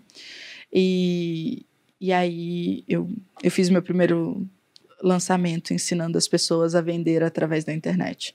Inclusive agora foi minha primeira aluna lá atrás, veio para o nosso grupo de empresas, né, para a gente poder fortalecer ainda mais a construção da escola, porque eu também quero desvincular minha imagem. Na verdade, eu quero ser uma velhinha que não tem obrigação de fazer conteúdo e que não tem obrigação de fazer stories. Eu não tenho o perfil da Malu ou o seu, ou da Bia, que amam redes sociais e que curte muito. É um esforço muito grande para mim produzir conteúdo, sabe? Tem muita gente que acha que isso é natural para todo mundo. Para mim, essa é a parte chata do meu trabalho. Falou disso ontem, coincidentemente. Que legal! A gente falou disso ontem. Na verdade, eu tava me queixando sobre as pessoas que reclamam de fazer essa essa parte, né? Como se isso fosse gostoso pra gente o tempo inteiro. Obviamente, a gente tem habilidades diferentes, a gente gosta, né? Mas não é todo dia que eu gostaria de aparecer na internet. Tem dia que eu tô meio de saco cheio. É raro, tá? É raro. Certamente para outras pessoas que não têm esse nível de habilidade ou de gosto, não sei, de preferência, é mais difícil. Mas, vez ou outra, eu tenho que fazer alguma coisa que eu não gosto, que eu não tô com tanta vontade, e porque faz parte do trabalho. Sim. Você falou de fazer coisas que a gente fazer o que tem não que gosta. Feito, acabou. Infelizmente, né? Como eu gosto de falar, você não é uma criança mimada para fazer tudo o que quer, a hora que quer. Isso acontece frequentemente no nosso trabalho, em qualquer trabalho, eu acredito eu. E eu comecei a falar isso por algum motivo. Sobre eu aparecer, adoro quando isso acontece. A gente comentou que a gente falou disso ontem. Uhum. Tem gente que tem que aparecer e não gosta. Ah, tá, mas eu lembrei que eu ia te fazer uma pergunta. Porque eu sei que talvez aparecer, apesar de ser muito... É muito desenvolta aparecendo. Eu acho... Você não viu meu primeiro vídeo? Não, o primeiro vídeo de todo mundo é horrível. Né? Muito horrível. Você pega o meu primeiro vídeo, eu fiz um Reels outro dia. É horrível. É horrível. E eu balançava, eu tava ventando. Eu tava gravando. Né? Eu vou repostar esse negócio. É. Mas o que eu ia perguntar é que, apesar de você não gostar de aparecer e tudo, eu acho que você é incrível como mentora. E eu tô vendo aqui no chat as pessoas falando, nossa, minha mentora tá muito grande, minha mentora e tal. E eu, como já fui e sou mentorada, eu vejo que você é incrível. Isso mas você vê que eu sou melhor nisso do que nos stories. Você que acompanha os dois. Então, por exemplo, numa reunião com nós duas... Acho que é difícil tentar falar no que o Leonino é melhor. Mas, por favor, continue. Só um disclaimer aqui que é importante. Ah, por favor. Ai, como é besta, gente. É difícil, é difícil. Mas você é muito melhor nisso, e você gosta disso. Eu gosto muito. Eu sou muito bastidora, eu gosto muito disso, sabe? É, mas eu não queria ser pobre a vida inteira, né? E eu faço o que tem que ser feito. Então, é que são pilares meus muito fortes. Eu tenho 5 coisas que eu uso pra poder decidir tudo na minha vida. Tem que ser divertido, porque fazer coisa chata, nossa, ninguém merece. Tem que ser lucrativo, porque eu adoro vida boa e ganhar dinheiro. Tem que ter propósito, porque se não tem propósito, você perde a essência, né? Tem que ser tecnológico, porque eu gosto de tecnologia, de tudo isso. E para mim, isso tudo tem que ter conexão. Comigo, com a minha família, com o que eu quero pra gente. Então, todas as vezes que eu decido as coisas, são baseadas nesses pilares, sabe? E aí, olhando para esses pilares, tem a parte divertida também de ter de ensinar as pessoas, de mudar a vida das pessoas. A minha mentoria hoje tem 136 mentorandos. O meu grupo de E-Master tem 42 pessoas. Eu tenho mais de 8.000 alunos. Então, tem a parte boa disso tudo. E aí, como tem a parte boa, você tem que se virar e fazer o que tem que ser feito, entendeu? Você faz a parte chata também, porque faz parte. Tem dias que eu quero, mas tem dias que eu me forço. Tipo, ontem foi um esforço muito grande produzir conteúdo, porque semana que vem eu vou fazer lançamento. Eu esqueci do lançamento, eu não fiz aquecimento. Então, eu tô tendo que tirar ideias e fazer muita coisa para tracionar mais pro evento que eu vou fazer semana que vem. Eu vou ser assim o tempo inteiro? Não, porque não é o meu DNA, não natural. É o meu nato. Mas quando as minhas alunas entram numa aula comigo, elas tiram muito valor, porque isso é o meu natural. De trazer visões, de enxergar pontos cegos, de enxergar oportunidades. Isso eu tenho habilidade muito grande nisso, sabe? Uhum. De trazer coisas que muitas vezes as pessoas não estão vendo. De... fazer com que as coisas fiquem mais fáceis, sabe? Fazer com que a gente domine o elefante. Todos nós temos um elefante gigante na nossa mente, né? E um jockeyzinho. O elefante é o nosso emocional e o jockey é o nosso racional. E a vida da empreendedora é deixar muitas vezes o elefante dominar o jockey, dominar o jogo. E o jockey, que é o racional, ele precisa estar ali dominando o elefante. Mas olha que desafiador é. Uhum. Então... eu consigo trazer isso, eu consigo com uma pegada de conhecimento de mente humana, eu gosto muito de coach, de tudo que é evolução pessoal. E isso forma o meu DNA, só que eu acho que assim, o que eu sou melhor mesmo é enxergar oportunidades. E eu gosto do risco, sabe? Então, lá atrás, quando se falou em criptomoeda, NFT, isso pra mim é tão visível, é tão claro, que eu não entendo quando alguém fala que ainda não acredito. Mas é porque você é leonina, Sabrina. É tudo muito mais fácil. Tudo se explica agora. Tudo se explica, pô. Na verdade, podia resumir esse podcast assim, começando a perguntar o signo das pessoas. 2 leoninos. Porque se o cara fala, só tá o signo, então você batalhou realmente. Os aços não estavam a teu favor. Agora, quando é leão, falar, ah, eu não sou tão bom em tal coisa. Como assim? É como falar que o sol não é tão bom em iluminar quanto em esquentar. É o Jesus, sol. Jesus, amado, amor. Entendeu, hoje tá impossível. O que que tá acontecendo? É a presença. Não, mas a gente pode também fazer com os que têm ascendente em leão, né? Tá tudo bem, né? Tá tudo bem, é o caso da Malu. Mas a gente pode fazer salvou, assim. A seleção das pessoas pra estar aqui, não, pode ser contrato, pelo signo, contrato agora no Grupo Primo por mapa astral. Signo é besteira. Mas vamos usar o mapa astral. Tá, você pegar e montar o mapa assim. Astral. Vou falar com o RH hoje pra gente definir esse tipo de coisa. Mas a gente fez um podcast com o Pedro Superti. Ele falou que é assim. Ele falou isso. Ele falou, eu contrato as pessoas e eu olho o mapa astral, porque senão não dá pra botar ela na função correta. Falei, tem um pouco de sentido, mas o Pedro é bem liberal místico. Bem liberal místico, bem liberal místico. Mas você falou de oportunidade, que você tem essa habilidade, Sabrina, de enxergar os pontos cegos, digamos assim. Sim. E... pelo seu histórico, eu sou obrigado a concordar com você absolutamente, porque você lá atrás se posicionou na internet e até hoje é muito relevante, na verdade cresceu ao longo do tempo e tem coisas que no futuro tenho certeza que as pessoas vão saber, vão ver que você cresceu ainda mais. Agora, imagina, ninguém tem um monte de e-commerce que nem tem um monte de loja que nem tem site direito. Exatamente. A gente já tá lançando um, eu devo lançar agora, eu só não lancei ainda porque eu tô criando uma ação de venda em massa bem poderosa para ele. Mas onde que você enxerga, até talvez dentro do e-commerce, né? Mas as maiores oportunidades para quem quer começar um negócio digital hoje? Tipo nichos, o que você tá de olho assim e fala, nossa, se eu estivesse começando hoje, isso aqui parece bem interessante. Bem, se eu estivesse começando hoje, a primeira coisa que eu entenderia é que venda é venda, não importa de onde ela vem.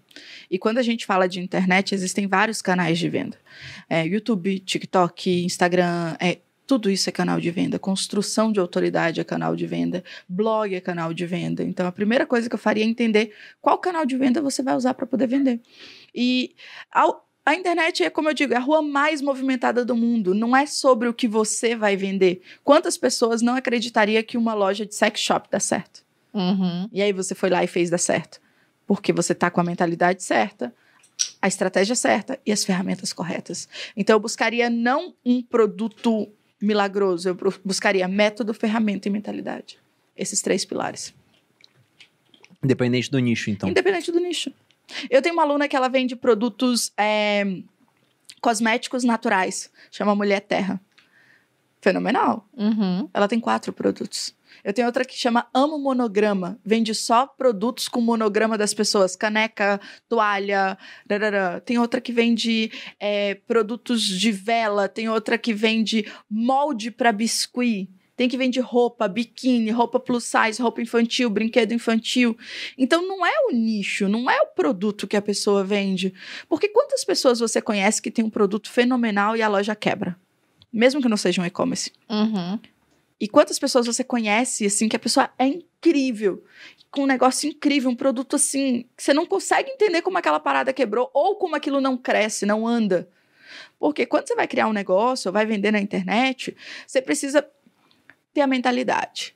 Se você não tem a mentalidade, porque sucesso é tempo, mais ambiente, mais esforço. Uhum. Simples assim. Sucesso você precisa do ambiente certo. Você precisa do tempo, né? Toda empresa, todo negócio, a gente falou aqui, você tem 10 anos de internet, eu tenho 12. É tempo e esforço. Não tem outro caminho. E aí, se a pessoa tem a mentalidade ou não tem a mentalidade, aqui já seleciona um monte de gente. Mas vamos imaginar que essa pessoa, ela tem a mentalidade, mas ela não tem a ferramenta correta. E aí ela tá ali quebrando a cara e ainda acha que o melhor lugar hoje é ter uma loja na rua, que é ter uma loja de shopping, que ela não vende por isso. Nossa, que pavor. Já tenho arrepio de ter uma loja física, exatamente. Um custo fixo altíssimo, sim, né? Aí, beleza, vamos supor que ela conseguiu entender que ela precisa de um e-commerce, mas ela não tem a ferramenta. E aí ela quer fazer o resultado que a Vibrio faz, ou que a Auranuda, ou que a MEP faz, vendendo só pelo Instagram e pelo WhatsApp. O Instagram é um canal, é uma rede social que ele é o meio, ele não é o fim, né? Uhum. Ele é um canal de comunicação, ele não é um e-commerce. E ele é um lugar, um lugar que não é seu. Quando você constrói o seu negócio só com base em Instagram, você está construindo seu negócio num terreno que não é seu. Uhum. Né? A qualquer momento pode desabar. Então, você não pode construir seu sonho só ali. Então, você precisa ter esses 3 elementos. Agora, vamos imaginar que a pessoa é muito boa, ela tem o melhor método, ela tem todas as ferramentas, tem um site, tem um WhatsApp, tem... porque venda é venda, não importa de onde ela vem. E ela é uma pessoa que não tem a mentalidade, ela não consegue colocar em ação. Então, ela não vai ter resultado igual. Então, por isso que eu acredito que não é só o produto ideal. São esses três elementos que faz com que a pessoa tenha sucesso aqui na internet. É ter a mentalidade, é ter as ferramentas certas. Porque imagina, eu construí um negócio só no Instagram, amanhã o Instagram sai fora do ar. Então, você precisa da ferramenta certa. E é ter um método, né? Uma estratégia. Principalmente se for uma estratégia validada, que alguém já passou por aquilo, já fez aquilo, já aprendeu. É como, eu quero aprender a viver de renda. Eu vou começar do zero ou eu vou fazer um curso que já tem o que já conseguiu, né? Que você já conseguiu, que já tem o seu histórico, que já tem a sua experiência. Isso é inteligente, né? Encurtar caminho. Não é inteligente você ficar quebrando a cabeça sozinho hoje com tanta coisa que a gente tem na internet. Com certeza. Não é inteligente. Não é inteligente eu ficar quebrando a cabeça tentando fazer dieta sozinho. Não é inteligente eu tentar fazer atividade física sozinha. Não é inteligente eu tentar viver de renda sozinha. Não é inteligente, ponto. Se a pessoa é inteligente, ela vai buscar caminhos para encurtar isso. Novamente, o conhecimento está disperso pela sociedade. Eu tenho vários pontos aqui do que você falou que eu gostaria de elencar. O primeiro deles é que a Malu já passou por um lançamento onde o Instagram saiu do ar. Sério? Uhum. E o lançamento dela era baseado no Instagram. Porque não tinha lista de e-mail. O canal do YouTube, o pessoal sabe que vai encontrar a Malu aqui nos sócios, mas não é o canal para venda, que é um canal de comunicação, né? É diferente. E aquilo prejudicou o lançamento dela. E naquele dia, que não foi só o Instagram, foi o Instagram, foi o WhatsApp, foi o Facebook. Aí o pessoal foi para outras plataformas, gerou instabilidade em tudo, no final das contas. Mas quando o Instagram voltou, eu fiz um post que foi um dos mais compartilhados do ano, que era: não construa o seu império na casa dos outros. Aí sempre tem um espertinho que fala, então não posso construir o Instagram, vou construir no YouTube, é a minha casa por acaso? Não, não é a sua casa. Mas repara que ser centralizado em uma rede é muito mais frágil do que ter várias redes sociais, vários canais de comunicação e de vendas. Mas ter um site é a sua casa, entendeu? É o seu controle. Ter um blog é o seu controle. Exatamente. Você manda, né? Você decide o que você quer ali. Esse foi um ponto de virada para eu abrir vários canais que, apesar do meu lançamento ter sido um ótimo lançamento no fim das contas, poderia ter sido um fracasso. Porque eu passei o dia inteiro fora da plataforma que eu utilizava como venda principal. Então, foi ali que eu abri a newsletter logo depois, que inclusive hoje está saindo uma.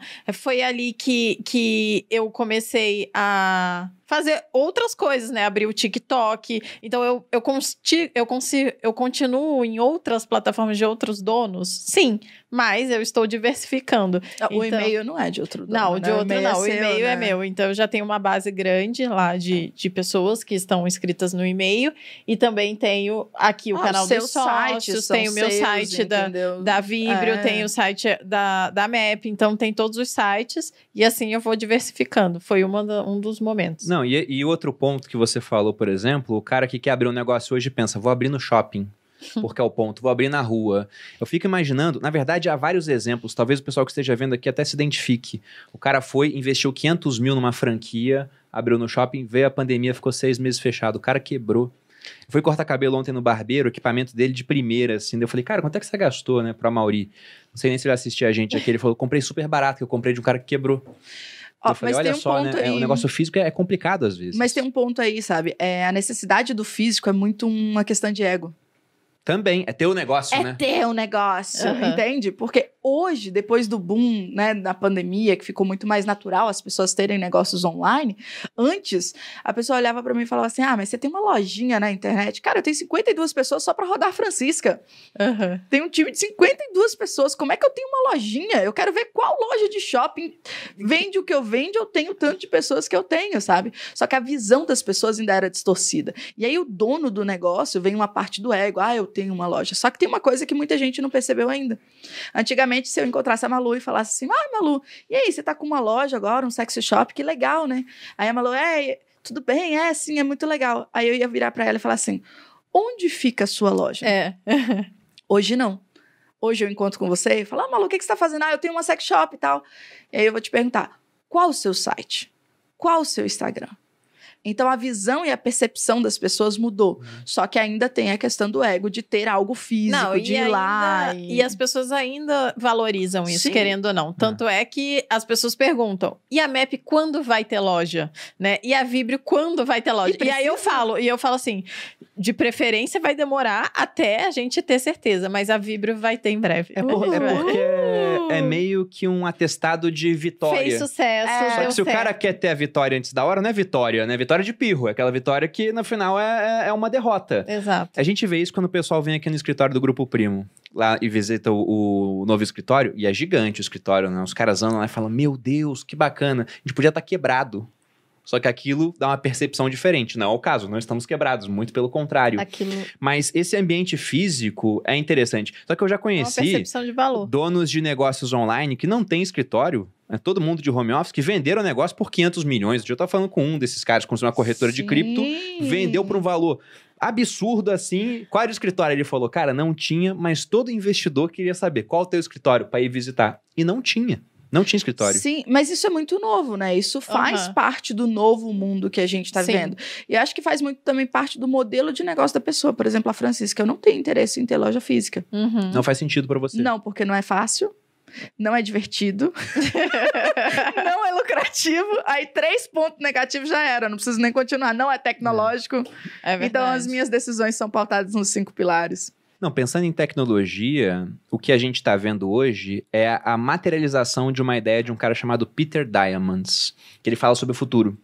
Ele coloca essa transformação digital dentro de um acrônimo que ele chamou de 6Ds, onde ele fala que cada D é uma coisa que está acontecendo, é uma etapa, né? O primeiro D é a digitalização. O segundo é a decepção, porque no início da experiência digital, ela não é tão boa quanto a material. Você abriu um e-commerce em 2009. Poxa, era muito diferente do que é hoje. O pedido era diferente, não tinha tecnologia, o site demorava para carregar. Envio horrível, porque era tudo correio, não tinha transportador ainda, não tinha esse mercado. Então o negócio foi evoluindo. E aí no começo o pessoal se decepciona, só que o digital evolui muito rápido, né? Sim. E aí vem o terceiro D, que é a disrupção. E até por isso que é tão complicado para uma empresa ver o seu concorrente como uma ameaça muitas vezes. Porque você tem lá um negócio de revelação de fotos. Aí você olha para o lado, surgiu a câmera digital. Você se decepciona, que a câmera digital é grande, pesada, a foto não é boa. Você olha para cá de novo. Quando você olha de novo, já te passou e o teu negócio de revelação de fotos quebrou. Então, depois da decepção, vem a disrupção. Depois da disrupção, a desmaterialização, que é o que você faz. Quem vai conseguir vender mais barato? A empresa que tem uma loja no shopping pagando aluguel caríssimo, ou você que tem o seu site e as coisas estão numa região mais afastada dos grandes centros, mas conseguem chegar na casa da pessoa super rápido? Você vende mais barato, porque desmaterializou, você consegue desmonetizar, cobrar mais barato, e aí democratiza, alcança muito mais gente. Então, o futuro é digital. Ponto físico hoje é só se o cara chegou num nível onde, ó, dá pra abrir uma loja, não vai ser tão rentável quanto vender na internet, mas o público tá demandando, mas eu tenho um saco pra isso. Mas é interessante pra posicionamento, eu quero, faz sentido pro meu modelo de negócio, nananã, aí sim. Do contrário, mas é muito se faz sentido pro modelo de negócio ou não, entendeu? E falando agora um pouco mais de vida pessoal, Sabrina, como é que você faz? Apareceu do jeito. Oi, você está namorando? Então, você está casado? Eu encontrei Jesus. Aí tem que falar cantando. Encontrei Jesus. Mas partindo agora para opiniões gerais, deixar o podcast um pouco mais leve, né? É, vamos falar de religião, política. E aí no final a gente fecha sobre, sei lá, armas e a questão do aborto para terminar num clima bacana. Não, eu queria que você falasse um pouco mais, pô. Você foi mãe muito nova. Quando eu cheguei, tinha um monte de policial lá. Tinha. É verdade, tinha uns policiais. A gente ficou assustado. Não, a Malu já se escondeu. Viu as autoridades. Com medo de ir de novo pra cadeia, Malu. Amor, assume a direção, pulou pro banco do carona. É mentira. Naquela época. Tá vendo esse lenço da MEP na cintura que pegou, já botou na cabeça. Ai, gente, é mentira. Não, mas uma coisa que eu queria realmente perguntar. Você falou rapidamente disso. Nem sei se você gosta de falar sobre isso ou não. Não, tudo bem, tô tranquilo hoje. Porque você foi mãe muito nova. Sim. Com 18. E ontem a Malu, ela acabou de escrever... Você falou, não fiz a conta. Você tem 36, não, a Vitória tem 18. Ela tem 18. Então eu fiz a conta. Foi uma conta fácil, até eu faria. Foi uma conta fácil. Mas ontem a Malu escreveu a newsletter dela e ela usou uma frase que eu gosto bastante, que é do Schopenhauer, né, um filósofo, que ele dizia que o destino embaralha as cartas e a gente joga. Se eu for pegar as cartas que você teve na sua mão, poxa, você vem de realidade totalmente fora do que você vive hoje, de uma família pobre... Tava muito mais difícil começar lá de baixo. Você foi mãe muito nova. Se alguém me contasse assim, olha, imagina uma pessoa com 18 anos, cortando cana, cidade do interior, e que foi mãe nessa fase. E imagina o futuro dela. Eu nunca diria, essa pessoa vai estar faturando milhões com e-commerce e lançando outros negócios, vai vir muita coisa ainda pela frente.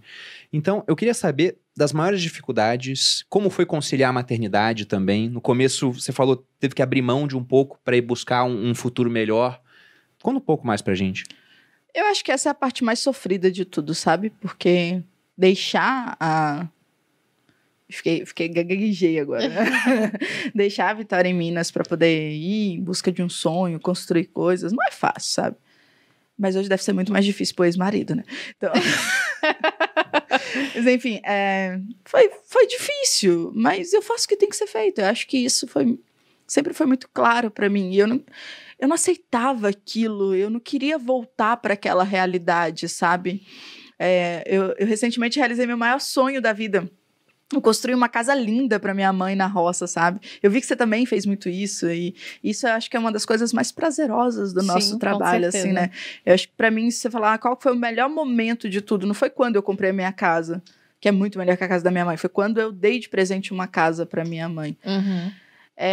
Não sei, eu acho que de tudo isso, eu acredito que eu sou muito usada por Deus para mudar a vida de outras pessoas. E por fazer isso na vida de outras pessoas, Deus me recompensa muito bem. Acho que é mais por aí. Mas são duas gestações diferentes, né? Eu tive José, já tem até babá, né? Inclusive. José tem 1 ano e 8 meses. Uhum. Então, eu tenho novinho, tenho até babá. Agora, quando eu tive a Vitória, não, foi muito mais difícil, né? Agora é mais fácil, né, de conciliar. Agora é mais fácil conciliar. Apesar de nem tanto, porque eu tenho uma mini-mina, eu tenho uma pessoa de 18 anos que trabalha comigo e que tem opinião própria. Ela trabalha com você? A Vitória toca a Francisca hoje. Ela e o Jesus que tocam a Francisca. Eu vou na Francisca mais ou menos uma vez por semana, 2, no mês. Eu vou bem pouco. Ela que tá à frente dos negócios e cada vez assumindo mais. Ela gosta muito de negócios e tecnologia. Eu acho que talvez o peso e a cobrinha era muito mais dura de conviver do que a realidade do que era. Uhum. E isso também fez parte para que eu pudesse chegar onde eu estou, sabe? Porque o primeiro ponto é não querer voltar para onde eu estava. E por muito tempo eu sofri por isso, sabe? Eu não queria voltar para onde eu tava. Só que eu acho que um fator que mudou muito o meu jogo foi o ambiente. Eu até brinquei com a Malu quando eu cheguei. A Malu falou assim, você emagreceu. Eu falei, o ambiente. Tô andando só com gente magra, só com gente bonita que cuida da saúde. Vou cuidar também mais disso. Então acho que muito foi do ambiente. Eu não sonhava faturar 100 milhões. Um dia eu tava almoçando com o Marcos e o Marcos falou, não, porque dá para fazer 100 milhões. Marcos. Não, porque dá para fazer 100 milhões. Eu falei... dá pra fazer 100 milhões, você tem razão, menino, não é? Sempre vivi com 100 milhões. E quando você começa, a primeira vez que você ouve números assim, você primeiro assusta, você acha que não é realidade, que isso não existe, e depois em outro momento você começa a enxergar um caminho, um método para que você possa alcançar números assim. E muitas vezes as pessoas acham que é só pelo dinheiro, mas não é. É que quando vem os números, vem um impacto muito grande de pessoas que a gente transforma a vida delas. E aí eu não falei nada do pessoal de família de novo, né? Eu fugi do assunto. Mas é o que é isso aí. Não, mas eu gosto muito de falar sobre isso, porque eu também era uma pessoa que tinha bastante dificuldade com vendas. Então, eu nunca tive facilidade. Isso que as pessoas veem hoje, e é engraçado eu falar, porque o pessoal fala, nossa, mas você vende de forma tão natural, né? Eu vendo Vibrio, eu vendo MEP, eu vendo Materializa. E tempo todo. O que eu quiser, eu vendo aqui. Eu acho que eu sou a pessoa que mais vende nesse podcast. Já tive esgotar calça de outras marcas por falar. Você é fenomenal nisso. Obrigada. E eu sei, e antigamente eu tinha muita dificuldade com venda porque eu achava que era errado, né? Eu tinha isso no meu imaginário, de que se eu estava vendendo, eu estava me aproveitando de alguém. E você falou várias vezes aqui no podcast que, na verdade, a venda é boa para ambos os lados. O Bruno gosta de falar isso também. Quando você troca o dinheiro, geralmente você tá dando... A pessoa que está te dando acha que aquele valor não serve mais para ela, enquanto o produto certamente vai servir mais e vai ser mais valorizado, né, mais valoroso do que o dinheiro que ela tá dando. Então, no final das contas, você tá ajudando ela, né? Eu até brinco, não vender significa, se você tem algo de valor, algo muito, né, seja conhecimento ou um produto, não vender é um problema, você não tá ajudando quem precisa.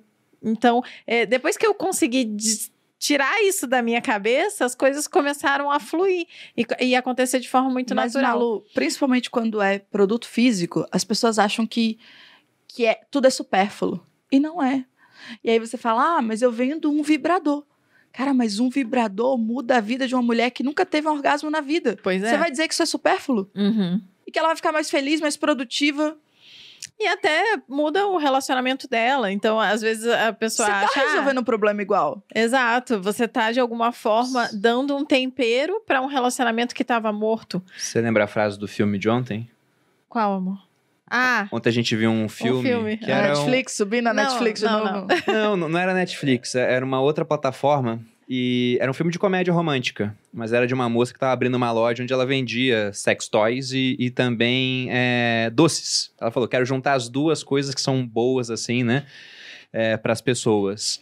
E teve uma hora que a amiga dela que convenceu ela a abrir a loja falou isso. Você vai vender isso aqui, você não tá vendendo um vibrador. Você tá vendendo mais confiança e relaxamento para mulheres, para que elas não precisem ir atrás de um pênis que tá acoplado num homem que é um imbecil. Para que elas arranjam um homem bom, porque não precisam dele, afinal de contas. Porque o melhor tipo de negócio é aquele que você faz sem precisar, sem ter imposição de fazer. Uhum. Se você tem que vender sua empresa que ela vai quebrar, você vai ter que vender barato. Você não precisa vender, o cara quer comprar, você pode cobrar caro. Esse é o ponto. E aquilo que você falou é o que eu falo sempre sobre trocas voluntárias. Uhum. Toda troca voluntária só acontece porque é boa para ambas as partes. Do contrário, não aconteceria. Então, quando alguém vai e compra uma joia contigo, aquela pessoa entende que a sua joia vale mais do que o dinheiro que ela está te dando. E você só vende porque entende que aquele dinheiro vale mais do que a joia. Então, ambos saem satisfeitos e subjetivamente mais ricos. Né? Subjetivamente porque agora tem coisas de valor maior do que tinham antes. Uhum. E você falou um negócio que eu gostei muito também, sobre a questão do ambiente.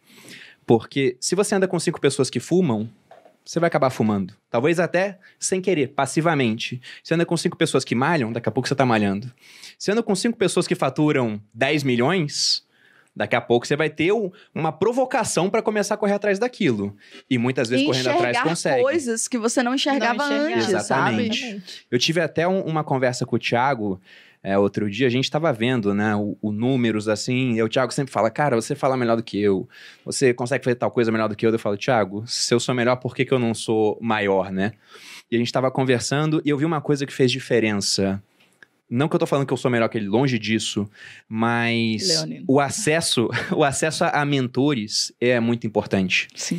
Porque eu lembro quando eu ligava pro meu pai, falava assim, pai, fiz um lançamento, faturei 7 milhões. Daí meu pai, nossa, meu Deus do céu, né? Isso é incrível. E ele falava, caramba, muito, muito bom. Daí eu pensava, tá bom, né? Olha só, eu consegui. E quando o Thiago faturava mais até do que isso, ele entrava na sala do Benchimol, falava, cara, fiz aqui, ó, 10 milhões. Aí o Benchimol, tá pouco. Depende só de você ainda, teu negócio tá frágil, tem que dar um jeito de construir mais coisas. Então, eu não tinha um cara que me provocava assim. Depende da perspectiva. Exatamente. Hoje eu tenho muito mais gente que me provoca, porque o meu ambiente acabou mudando. Né? Pensar, ficar feliz com uma meta baixa, né? Pois é, exatamente isso. E não então, que ela era ruim. Não, era uma meta super alta. Era maravilhoso falar que 7 milhões era uma meta baixa. Não, mas é porque onde ele pode chegar é muito maior que isso, relativamente. Né? Relativamente, a gente tá falando de números... Sim, sim. Eu tô só falando maior é muito maior que isso. E aí eu também queria te fazer uma provocação / uma pergunta, que nem tudo pode ser falado aqui, tem coisas que a gente vai manter entre a gente, mas o que você imagina pro futuro? Porque agora você foi provocada. Sim. Bem, no futuro eu vou ter mais alguns negócios que eu vou continuar sendo de bastidor e que... Se eu vou ser bastidor, vocês não precisam saber, né, galera? Então... teremos outros negócios que eu continuo... Eu não quero ser uma senhorinha que tem a obrigação de fazer stories, porque fazer stories e gerar conteúdo pra mim é uma obrigação, não significa que seja pra todo mundo. Não, é um trabalho pra todos nós. É um trabalho. Eu não quero esse trabalho. E eu quero muito escalar a minha mentoria. Então, todo o trabalho que eu tenho feito agora é pra crescer a minha mentoria, porque eu acredito que se mais mulheres estiverem junto comigo no ambiente correto, nós vamos gerar mais emprego, gerar mais renda e mudar de vida. E quando uma mulher muda de vida, ela investe esse dinheiro em 2 lugares. Ou na educação dos filhos, ou na melhoria da casa. Toda mulher, independente da classe que ela é, quando ela ganha um dinheiro, ela pensa em 2 coisas. Primeiro, melhorar o ambiente onde ela vive. E investir em conhecimento. E eu acho que essa é a minha maior contribuição no mundo. É impactar mais pessoas. Só impactar mais pessoas pagando alto. Uhum. Porque quando ela paga mais para aprender algo, para evoluir, ela também se dedica mais, sabe? Ela se compromete mais. Eu acho que eu só cheguei onde eu estou porque eu me comprometi muito na jornada, sabe? Eu botei muito a cara na reta pra poder, se desse merda... nunca tive costas largas, então se desse merda eu não tinha como voltar. Então acho que se comprometer e estar em ambientes de pessoas visionárias, aprender com as pessoas, eu acho extremamente importante. E o que a sua mentoria faz hoje? Explica para as pessoas. A gente ajuda pessoas a vender mais produto físico usando a internet, escalar e-commerce. É esse o objetivo. E eu quero cada vez mais falar só com mulheres, cada vez mais mulheres vendendo mais na internet. Que a internet, quando a gente fala de e-commerce, de vender produto físico, ainda é um mercado muito masculino. Uhum. E eu acredito muito nessa mudança, nesse fortalecimento. Quando você pega uma empreendedora que antes tinha poucas oportunidades e ela vem para a rua mais movimentada do mundo, que é a internet, a primeira coisa que ela faz é gerar emprego. Quando ela gera emprego, a gente está mudando uma sociedade. É a minha maneira de impactar o mundo. É ajudar mais pessoas a ter mais resultado com seus negócios. Automaticamente gera mais emprego. Você tem mais alguma pergunta, amor? Senão eu vou fazer uma última. Eu ia dizer que esses dias eu tava falando sobre isso, né? Depois que eu abri as minhas várias empresas, e aí eu tava fazendo a conta de quanta... Primeiro, eu arrumei minha casa, né? Eu comprei uma casa. Eu arrumei minha casa. Tudo por conta da Malu, arrumação. Dependesse de mim, eu lembro da casa que eu morei solteiro. Era um colchão inflável. Não tinha nada na sala, parecia um cativeiro. Feliz. Refletindo assim. No... Feliz. E feliz. E não dividia... não era porque ele não tinha dinheiro, porque ele não queria. Não, e dividia com dois amigos ainda. E a Malu, a gente já namorava, ela foi lá uma vez, a garrafa de água, que a gente tomava água todo dia. Ela era transparente, mas estava meio verde. A Malu falando, tem limo aqui dentro, gente. Tá doida. É a cor da garrafa. Ela é assim. Ela falou, não é, água com limo. Ela foi, tirou, lavou assim, ficou branquinha a garrafa. Todo mundo olhou pra cara do outro. Acho que a gente tem um problema. Eles não lavavam, eles só botavam água, só botavam água e era isso. Mas aquilo me tornou forte internamente. Assim, e te fez dedicar muito mais também aos negócios. Porque assim, ó, quando a gente tem menos oportunidades, a gente se dedica mais. Se for olhar aqui e pegar três coisas que compõem nós três aqui... Em todos nós você vai encontrar dedicação, força de vontade, comprometimento. Você vai encontrar... segurar antes de achar que tá rico e milionário, né? Reinvestir no negócio, acreditar. Então, acho que essas coisas são muito importantes. Mas o que eu ia dizer é que eu tava fazendo as contas de quantas pessoas eu emprego hoje. Por que eu faço o que eu faço? Porque eu tô na internet falando, porque eu faço meu Instagram. Tem lá, na MEP, a gente emprega diretamente mais de 8 pessoas e indiretamente um monte de gente, né? Porque a gente trabalha com terceirização, então eu dou emprego para uma cadeia de produção, gigantesca de produção, né? A gente que corta o tecido, gente que o motoboy que pega o tecido, o cara que... A mulher que vai lá e costura, quem faz é o piloto, quem faz... É uma galera. Aí tem a Vibrio, tem o Materializa. Então, eu acho que hoje, ligado a mim, mais ou menos, eu emprego diretamente umas 60 pessoas. Isso é maravilhoso. Imagina, essas pessoas talvez estivessem ganhando menos ou estariam desempregadas se eu não fizesse o que eu faço. Só porque eu tô aqui no Instagram, só porque eu resolvi abrir uma marca que antes não existia. Então, de fato, a gente tá fazendo ou o dinheiro girar ou a gente tá criando oportunidades e isso faz toda a diferença.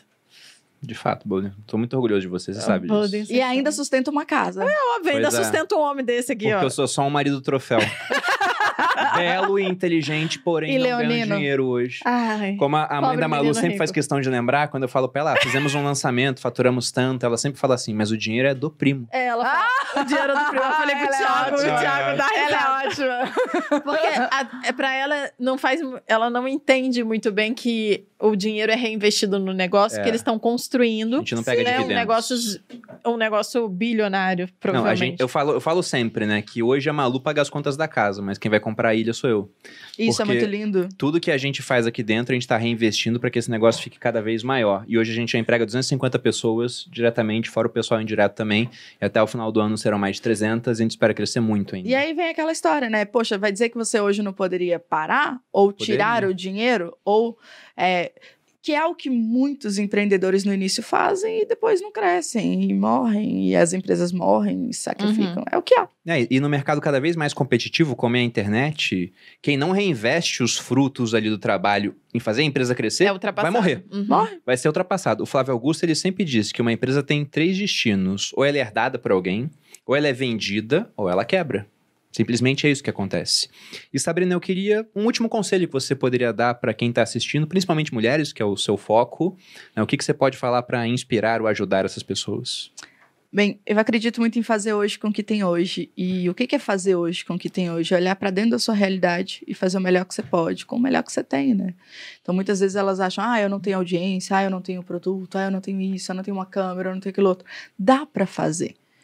Dá para fazer hoje com o que tem hoje, aproveitando as oportunidades. E qual que é a melhor oportunidade hoje? Se você me falar assim, ah, eu monto um Instagram, eu vou pro TikTok. Vai pro TikTok. Vai para onde a rede, o canal tá favorecendo o seu crescimento e cresça em outros canais junto. Procure vender alguma coisa, sabe? Porque venda é venda, não importa de onde ela vem, venda pelo WhatsApp, vender faz a diferença. E eu acho que o principal é cuidar do ambiente que está. Eu acho que nós somos resultado do ambiente que nós vivemos. Muito bom.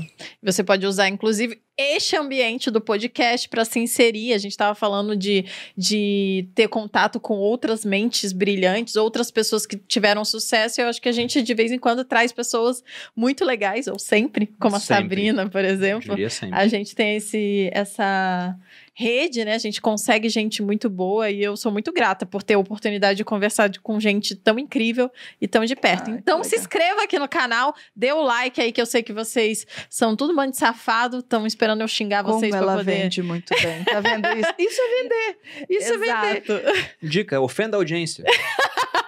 Não, muito por certo. Favor, vocês já deram like, deem um like e se inscreva aqui no canal para também ter sempre outros conteúdos como esse. Mas esse é um ponto muito importante mesmo, porque se antigamente você estava restrito ao círculo de pessoas próximas de você na sua cidade, porque não tinha a opção da internet, hoje em dia você pode estar numa cidade mega pequena, se tiver acesso à internet você pode se conectar com a gente, com a Sabrina, com o Flávio Augusto, com o Thiago Nico, com a Bianca, que você citou tantas vezes aqui, que já veio Boca Rosa. Aqui, inclusive, foi um gloss aí, ó. Faz ó, isso aqui, ó. Olha, essa mulher vende, hein? O marketing pra chefa. Então, exatamente por isso. Você consegue se conectar com essas pessoas, consegue aprender, consegue ouvir. Outro dia eu tava vendo os stories da Cris Junqueira do Nubank e ela postou assim, todos os directs respondidos. Eu falei, meu Deus, a mulher é bilionária. Ela respondeu todos os directs. Ela veio aqui grávida, né? Se você mandou uma mensagem pra ela... Se você mandou uma mensagem pra ela, ela te respondeu naquele dia. Então, olha só que oportunidade incrível que é a internet. E para quem quiser se conectar com você, Sabrina, quais são suas redes sociais? Sabrina Nunes, FJ de Francisca Joias, no Instagram, no YouTube também. Eu preciso realmente ser muito melhor aqui no YouTube, esse é um desafio meu. Mas tem um canal aqui no YouTube com conteúdos bem legais. E todos os meus conteúdos são voltados para vender produto físico usando a internet. E a Francisca é Francisca Joias. E se quiser comprar brinco, anel, pulseira ou colar... Tem presente lá no site da Francisca Joias. Às vezes tem desconto, mas tem mais presente que desconto. Legal. E você, amor? E vocês podem me encontrar no @maluperini no Instagram ou @malu.perini no TikTok também. Ou nas minhas outras marcas, né? @bymaluperini para conseguir umas roupas maravilhosas, a Vibrio, hoje eu tô falando de todas as marcas que a gente tá falando de vendas aqui, a Vibrio para você conseguir o quê? Um sextoy legal, inclusive hoje a gente tem uma live lá na Vibrio, às 21h, eu vou falar bastante coisa legal, a gente vai falar dessa descoberta, como surgiu a Vibrio e tudo mais, o que mais? Nossa, falei horror. E aqui no canal dos sócios, toda quinta-feira, ou terça-feira, ou outros dias da semana, dependendo do nosso convidado, dependendo da nossa vida louca. Podia falar aleatoriamente durante a semana. Aleatoriamente durante a semana, por isso se inscrevam no canal para não perder nenhum conteúdo. A gente tá buscando fazer mais de episódio por semana algumas vezes, então semanalmente vai ter conteúdo novo aqui no podcast Os Sócios, muitas vezes mais de uma vez na semana. A MAP tem só produtos femininos? Não, a gente tem aqui, é bonita essa camisa. Não vai ficar bem todo mundo igual fica em mim, obviamente.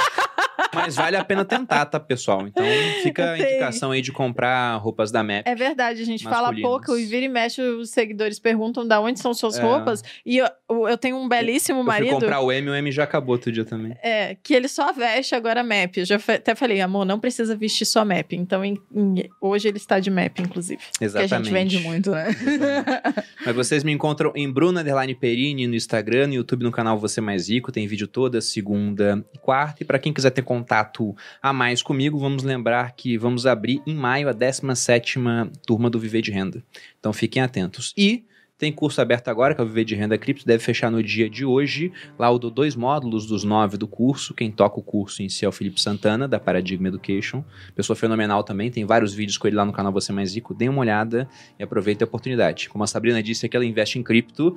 Isso aqui não é o futuro, gente, já é o presente, já multiplicou muito capital, mas tem muito mais por vir ainda. E separar o joio do trigo, ver aquilo que vai dar certo e que não vai dar certo, vai fazer diferença. Porque alguns maiores lucros virão desse mercado, mas também alguns maiores prejuízos, com algumas moedas indo simplesmente a zero. Teve então, um dia que eu perdi mais de 1 milhão.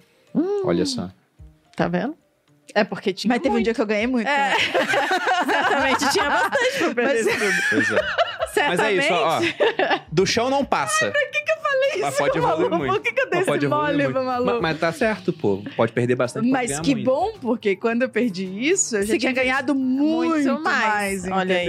Isso acontece. Quando o Bitcoin cai, a Malu sempre me pergunta, me perdemos quanto? Não responda. Nunca responda. Fico na minha, eu disfarço. Disfarço. Então tá bom. Mas é isso, gente. Espero que tenham gostado. Sabrina, muito obrigado. Espero que seja a primeira de muitas participações aqui. Obrigada pela oportunidade. Muito obrigada. Beijos. Valeu, pessoal. Tchau, tchau.